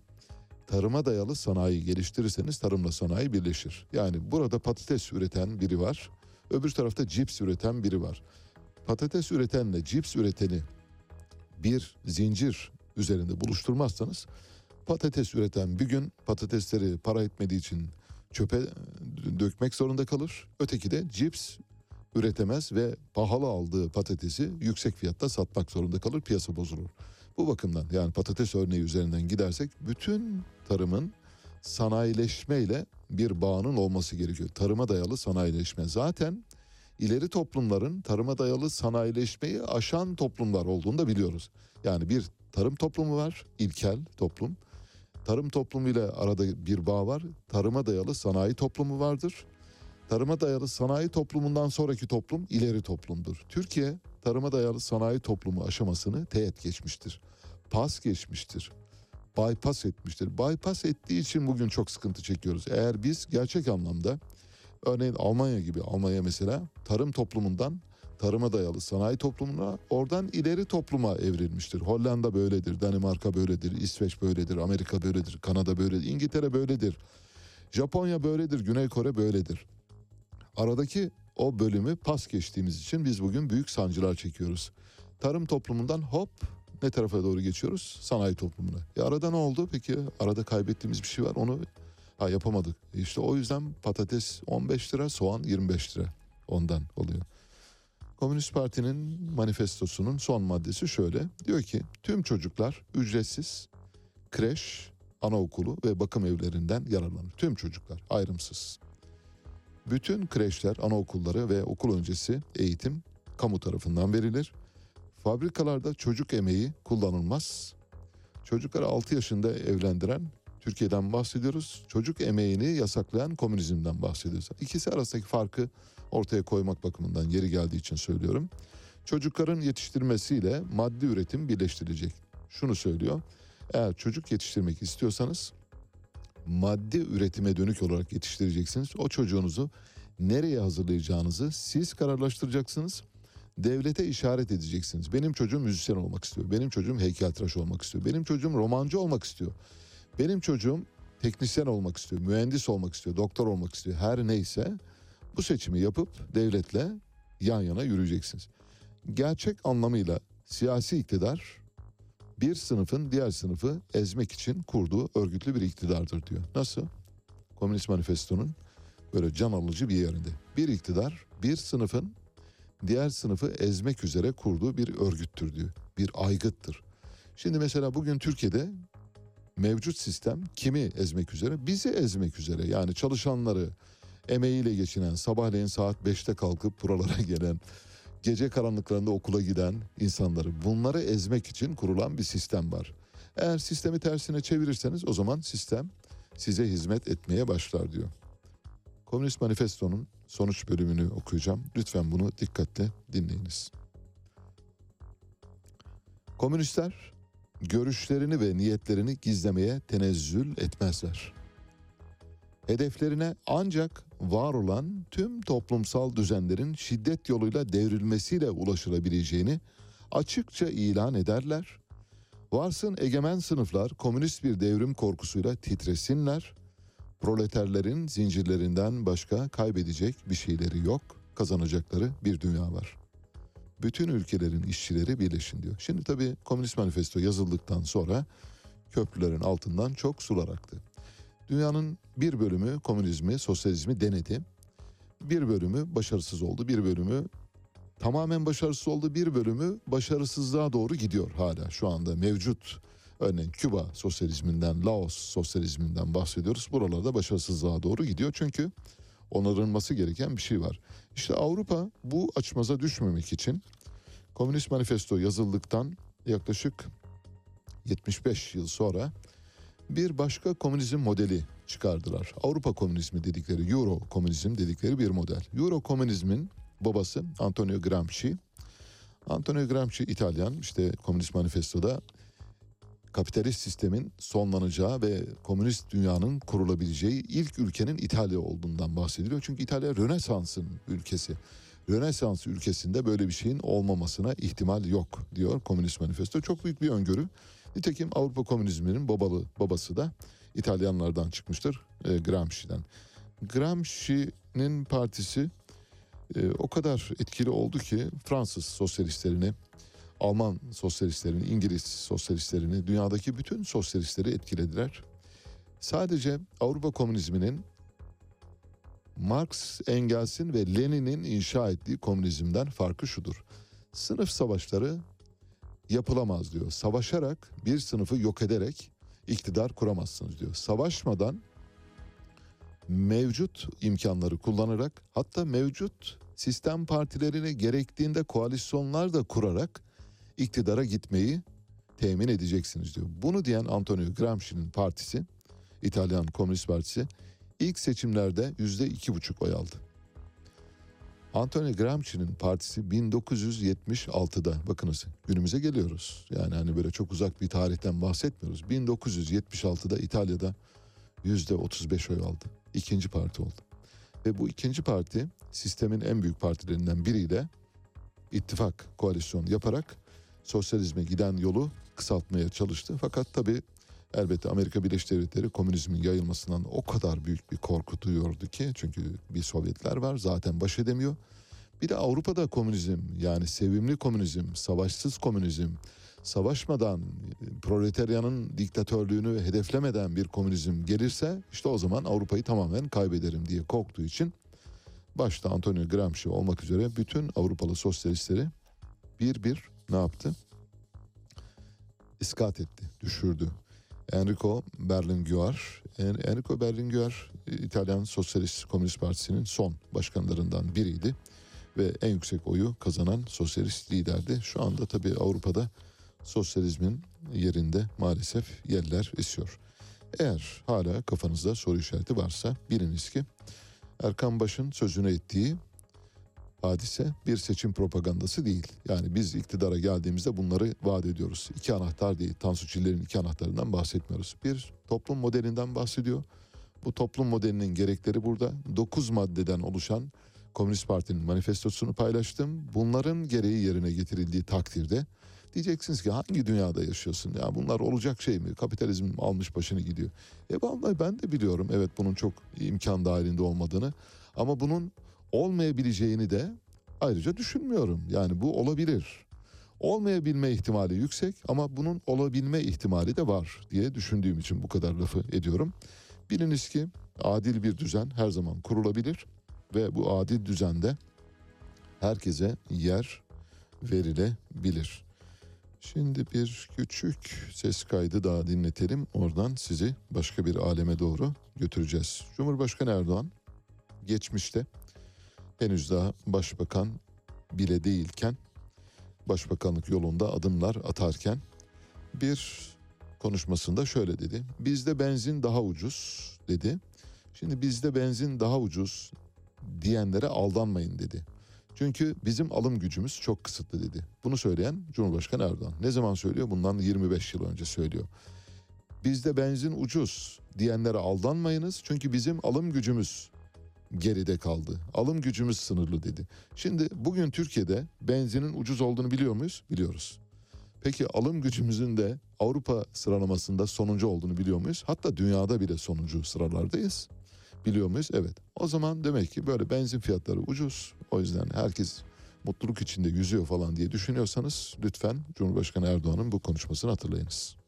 Almanya'daki çalışmayan işçi Ahmet, Türkiye'deki çalışan işçi Ahmet'ten aylık geliri itibariyle çocuk paralarını katmıyorum.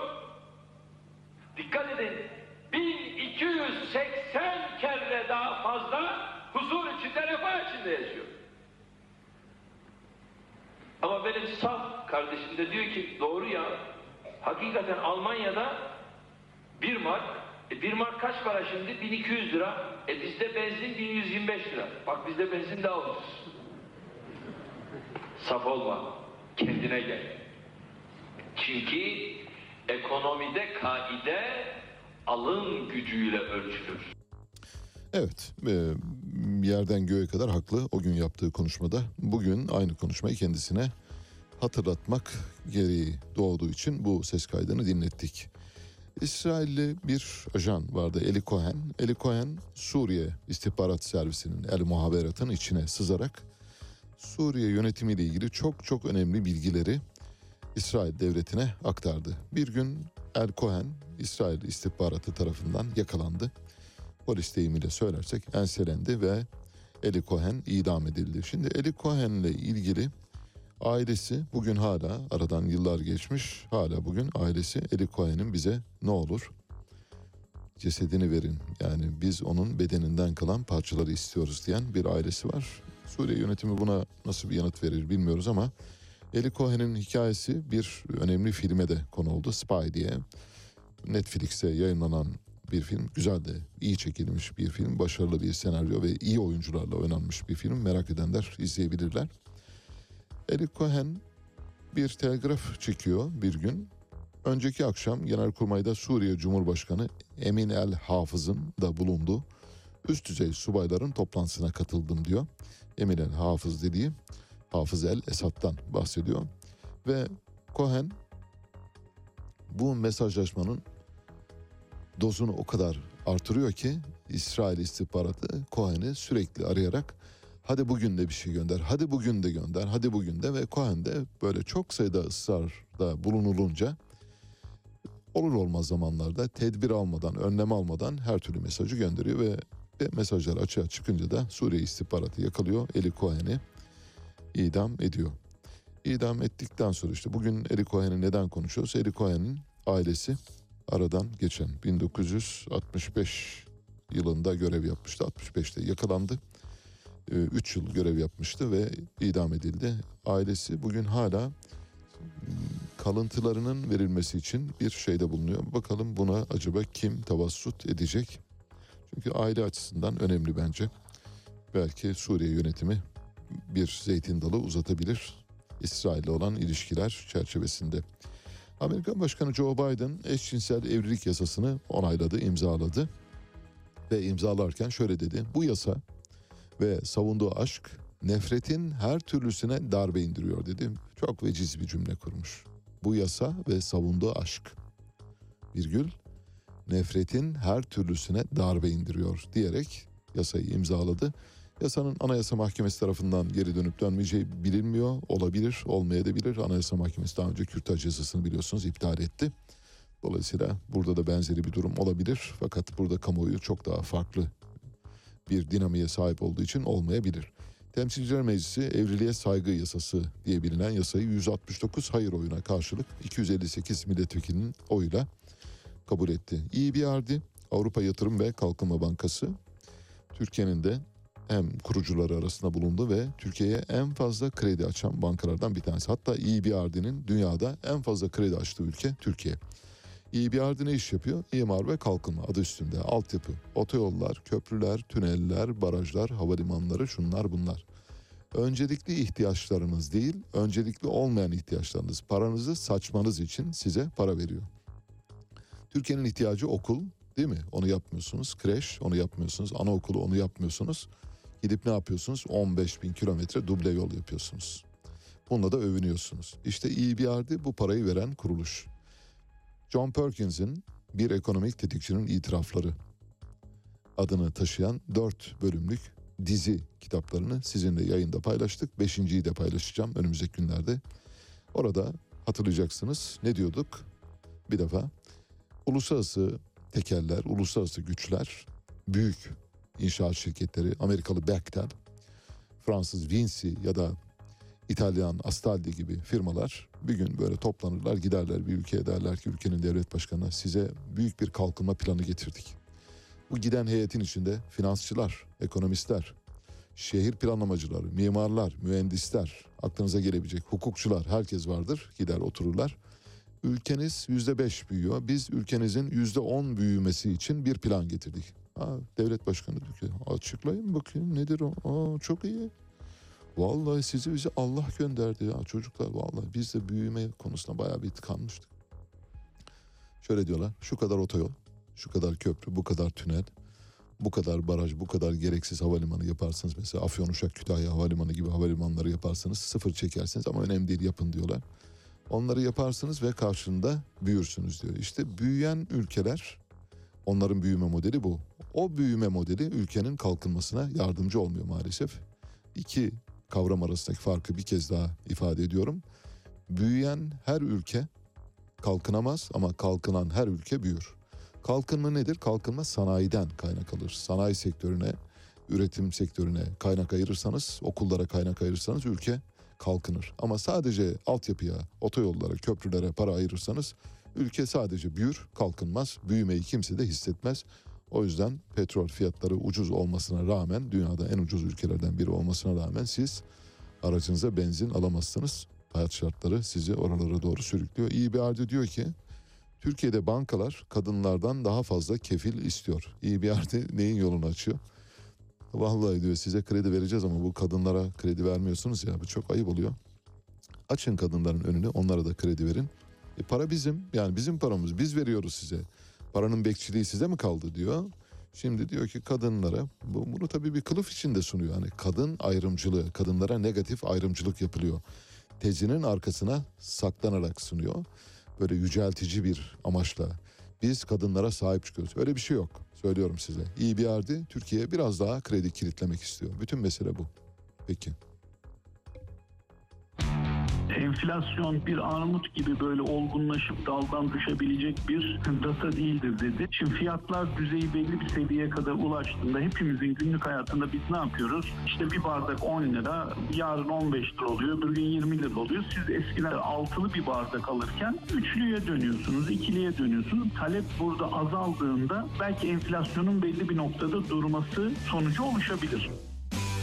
Enflasyon bir armut değildir. Olgunlaşıp dalından düşmesini beklemeyiniz değil mi? Bunu bir e, motto olarak yazmak lazım. Evet geldik telefon bağlantısı saatimize. Telefon bağlantımızı Cumhuriyet Halk Partisi Ankara Milletvekili Yıldırım Kaya ile yapacağız. Konu ne? Konu şu. İstanbul Teknik Üniversitesi'nde bir süre önce bir e, işe alım sınavı yapıldı. Bu sınava katılanlardan biri Türkiye Büyük Millet Meclisi Başkanı Mustafa Şentop'un oğlu idi. Ve sınavda iddiaya göre Mustafa Şentop'un oğlu ikinci olduğu halde sınav iptal edilerek birinci olması sağlandı ya da birinci olmasının yolu açıldı gibi bir iddia vardı. İddia tabii medyada yer aldığı biçimiyle söylüyorum. Şimdi bu iddianın doğru olup olmadığını, doğruysa hangi bölümlerinin doğru olduğunu, yanlışsa hangi bölümlerinin yanlış olduğunu bize aktaracak. Çünkü biz objektif ve tarafsız yayıncılık yapma konusundaki hassasiyetimizi hep korumaya çalışıyoruz. Ama düz bakmış olsaydık muhtemelen bu haberi şöyle verecektik. Vermedik öyle bir haber bildiğiniz gibi.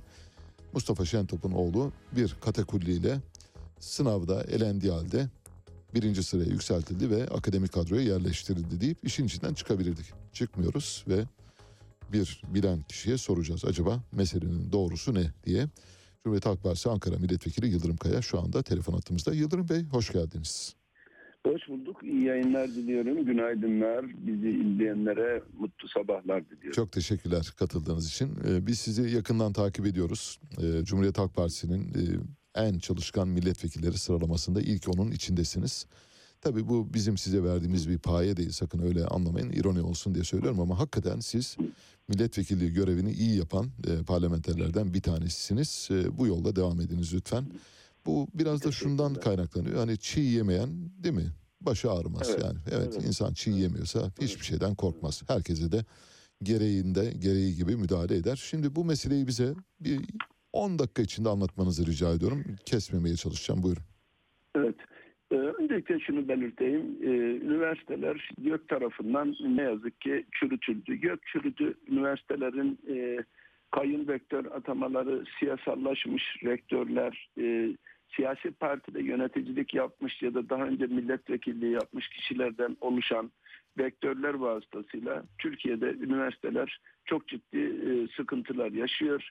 Özellikle de e, gün geçmiyor ki bir üniversitede bir akraba, bir eş, bir dost e, yerleştirilmek için özel statülerle sınav ilanları yapılmasın. Bunu çok sayıda yaşadık. E, aylardır Boğaziçi Üniversitesi'nde e, hakikaten e, Türkiye'nin en önde gelen hocaları atamalara isyan ediyorlar. E, dekan atamaları, bölüm başkanı atamaları e, bunların hepsi ayyuka çıkmıştı.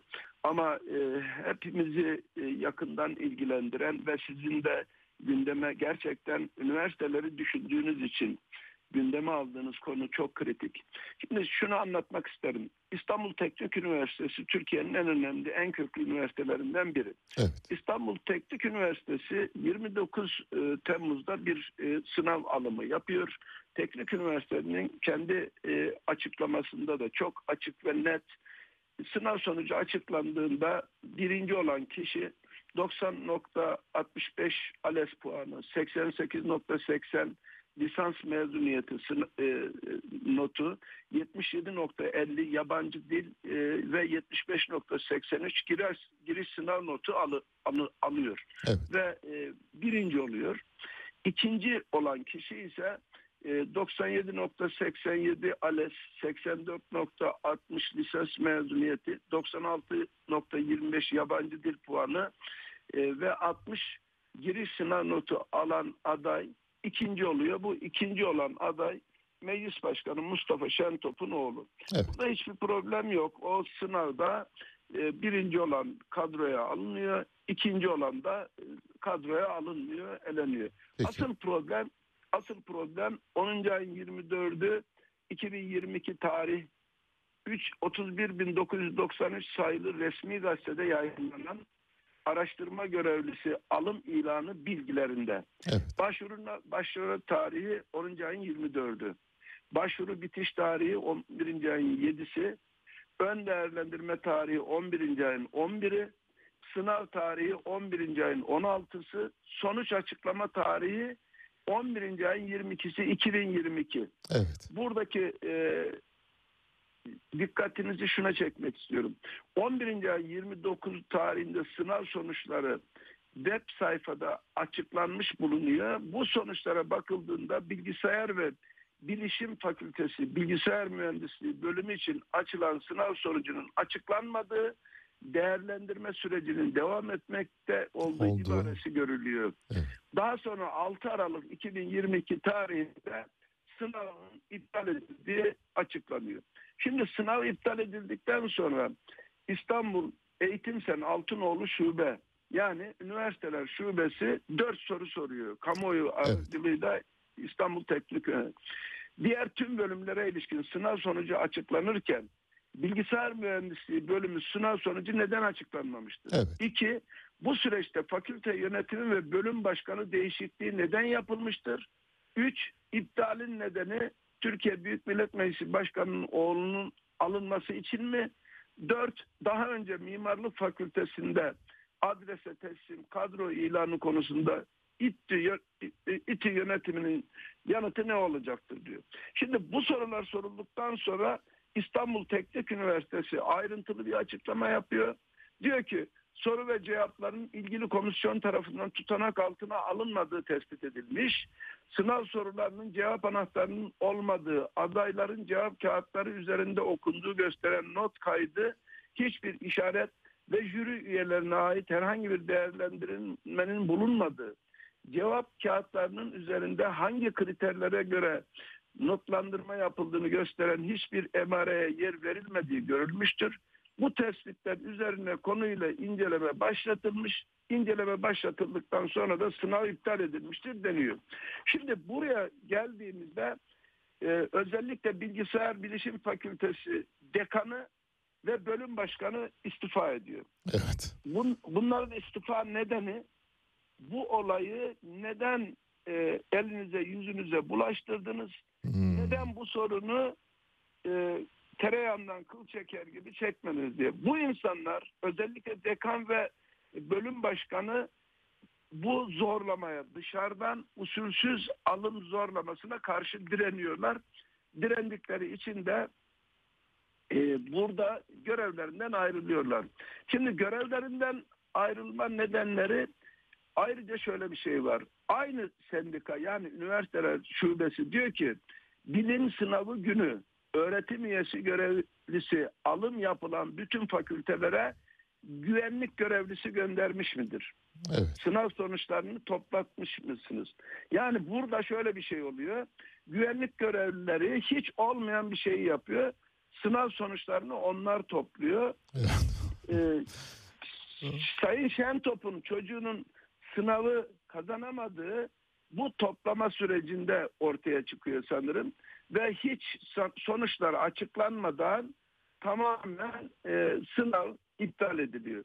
Burada çok açık ve net üniversitenin kendisi burada jürinin belirlenmesinde, jüri üyelerinin hazırlık aşamasında, soru e, kağıtlarının dağıtılmasında, jüri üyelerinin buradaki e, verdiği notlama sisteminin hepsi kapalı devre olması gerekirken burada bilerek, isteyerek bir usulsüzlük yapılıyor.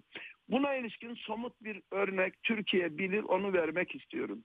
Daha önce hatırlarsınız. Çok az vaktimiz kaldı. İki dakika onu özetlerseniz sevineceğim. Evet. Yalova, Yalova belediye seçimleri olmuştu. Evet. Bir sandıkta 6 zihinsel engelli kişiye oy kullandırılmıştı. Bunlar Adalet ve Kalkınma Partisi tarafından bilinen isimlerdi.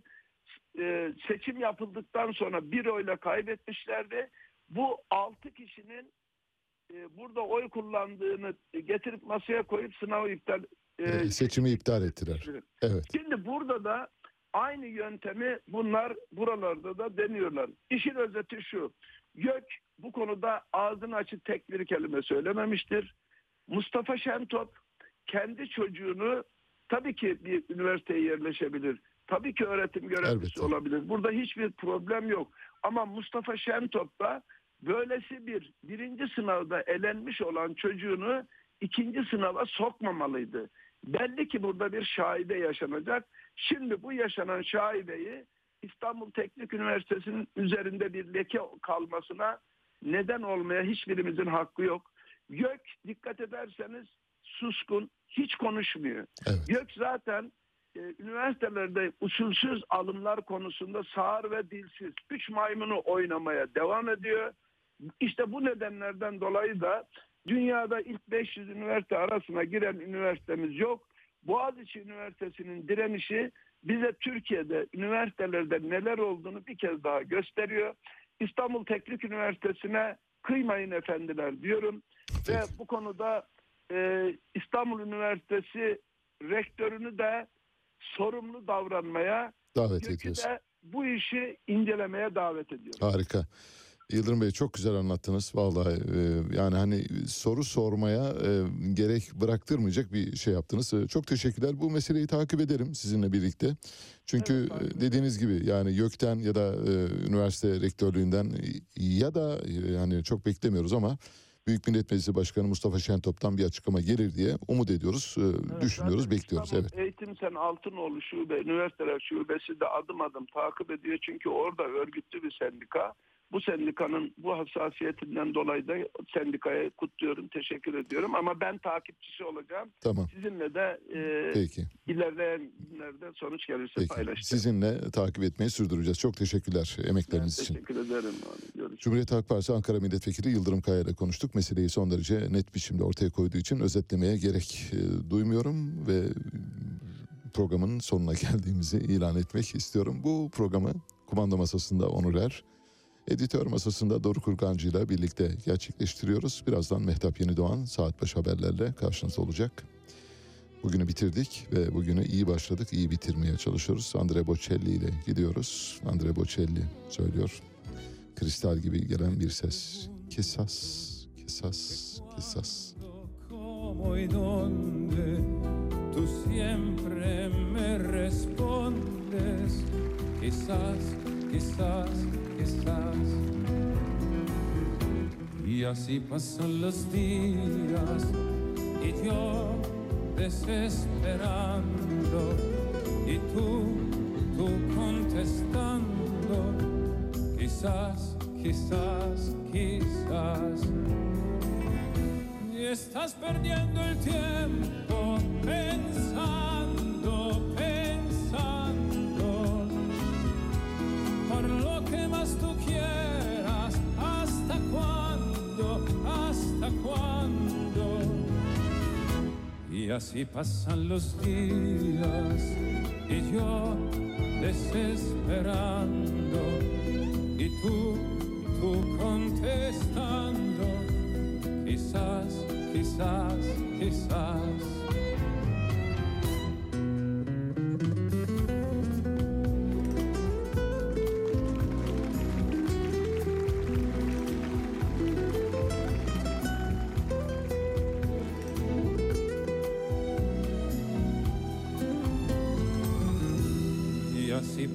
Los días y yo desesperando y tú, tú contestando, quizás, quizás, quizás.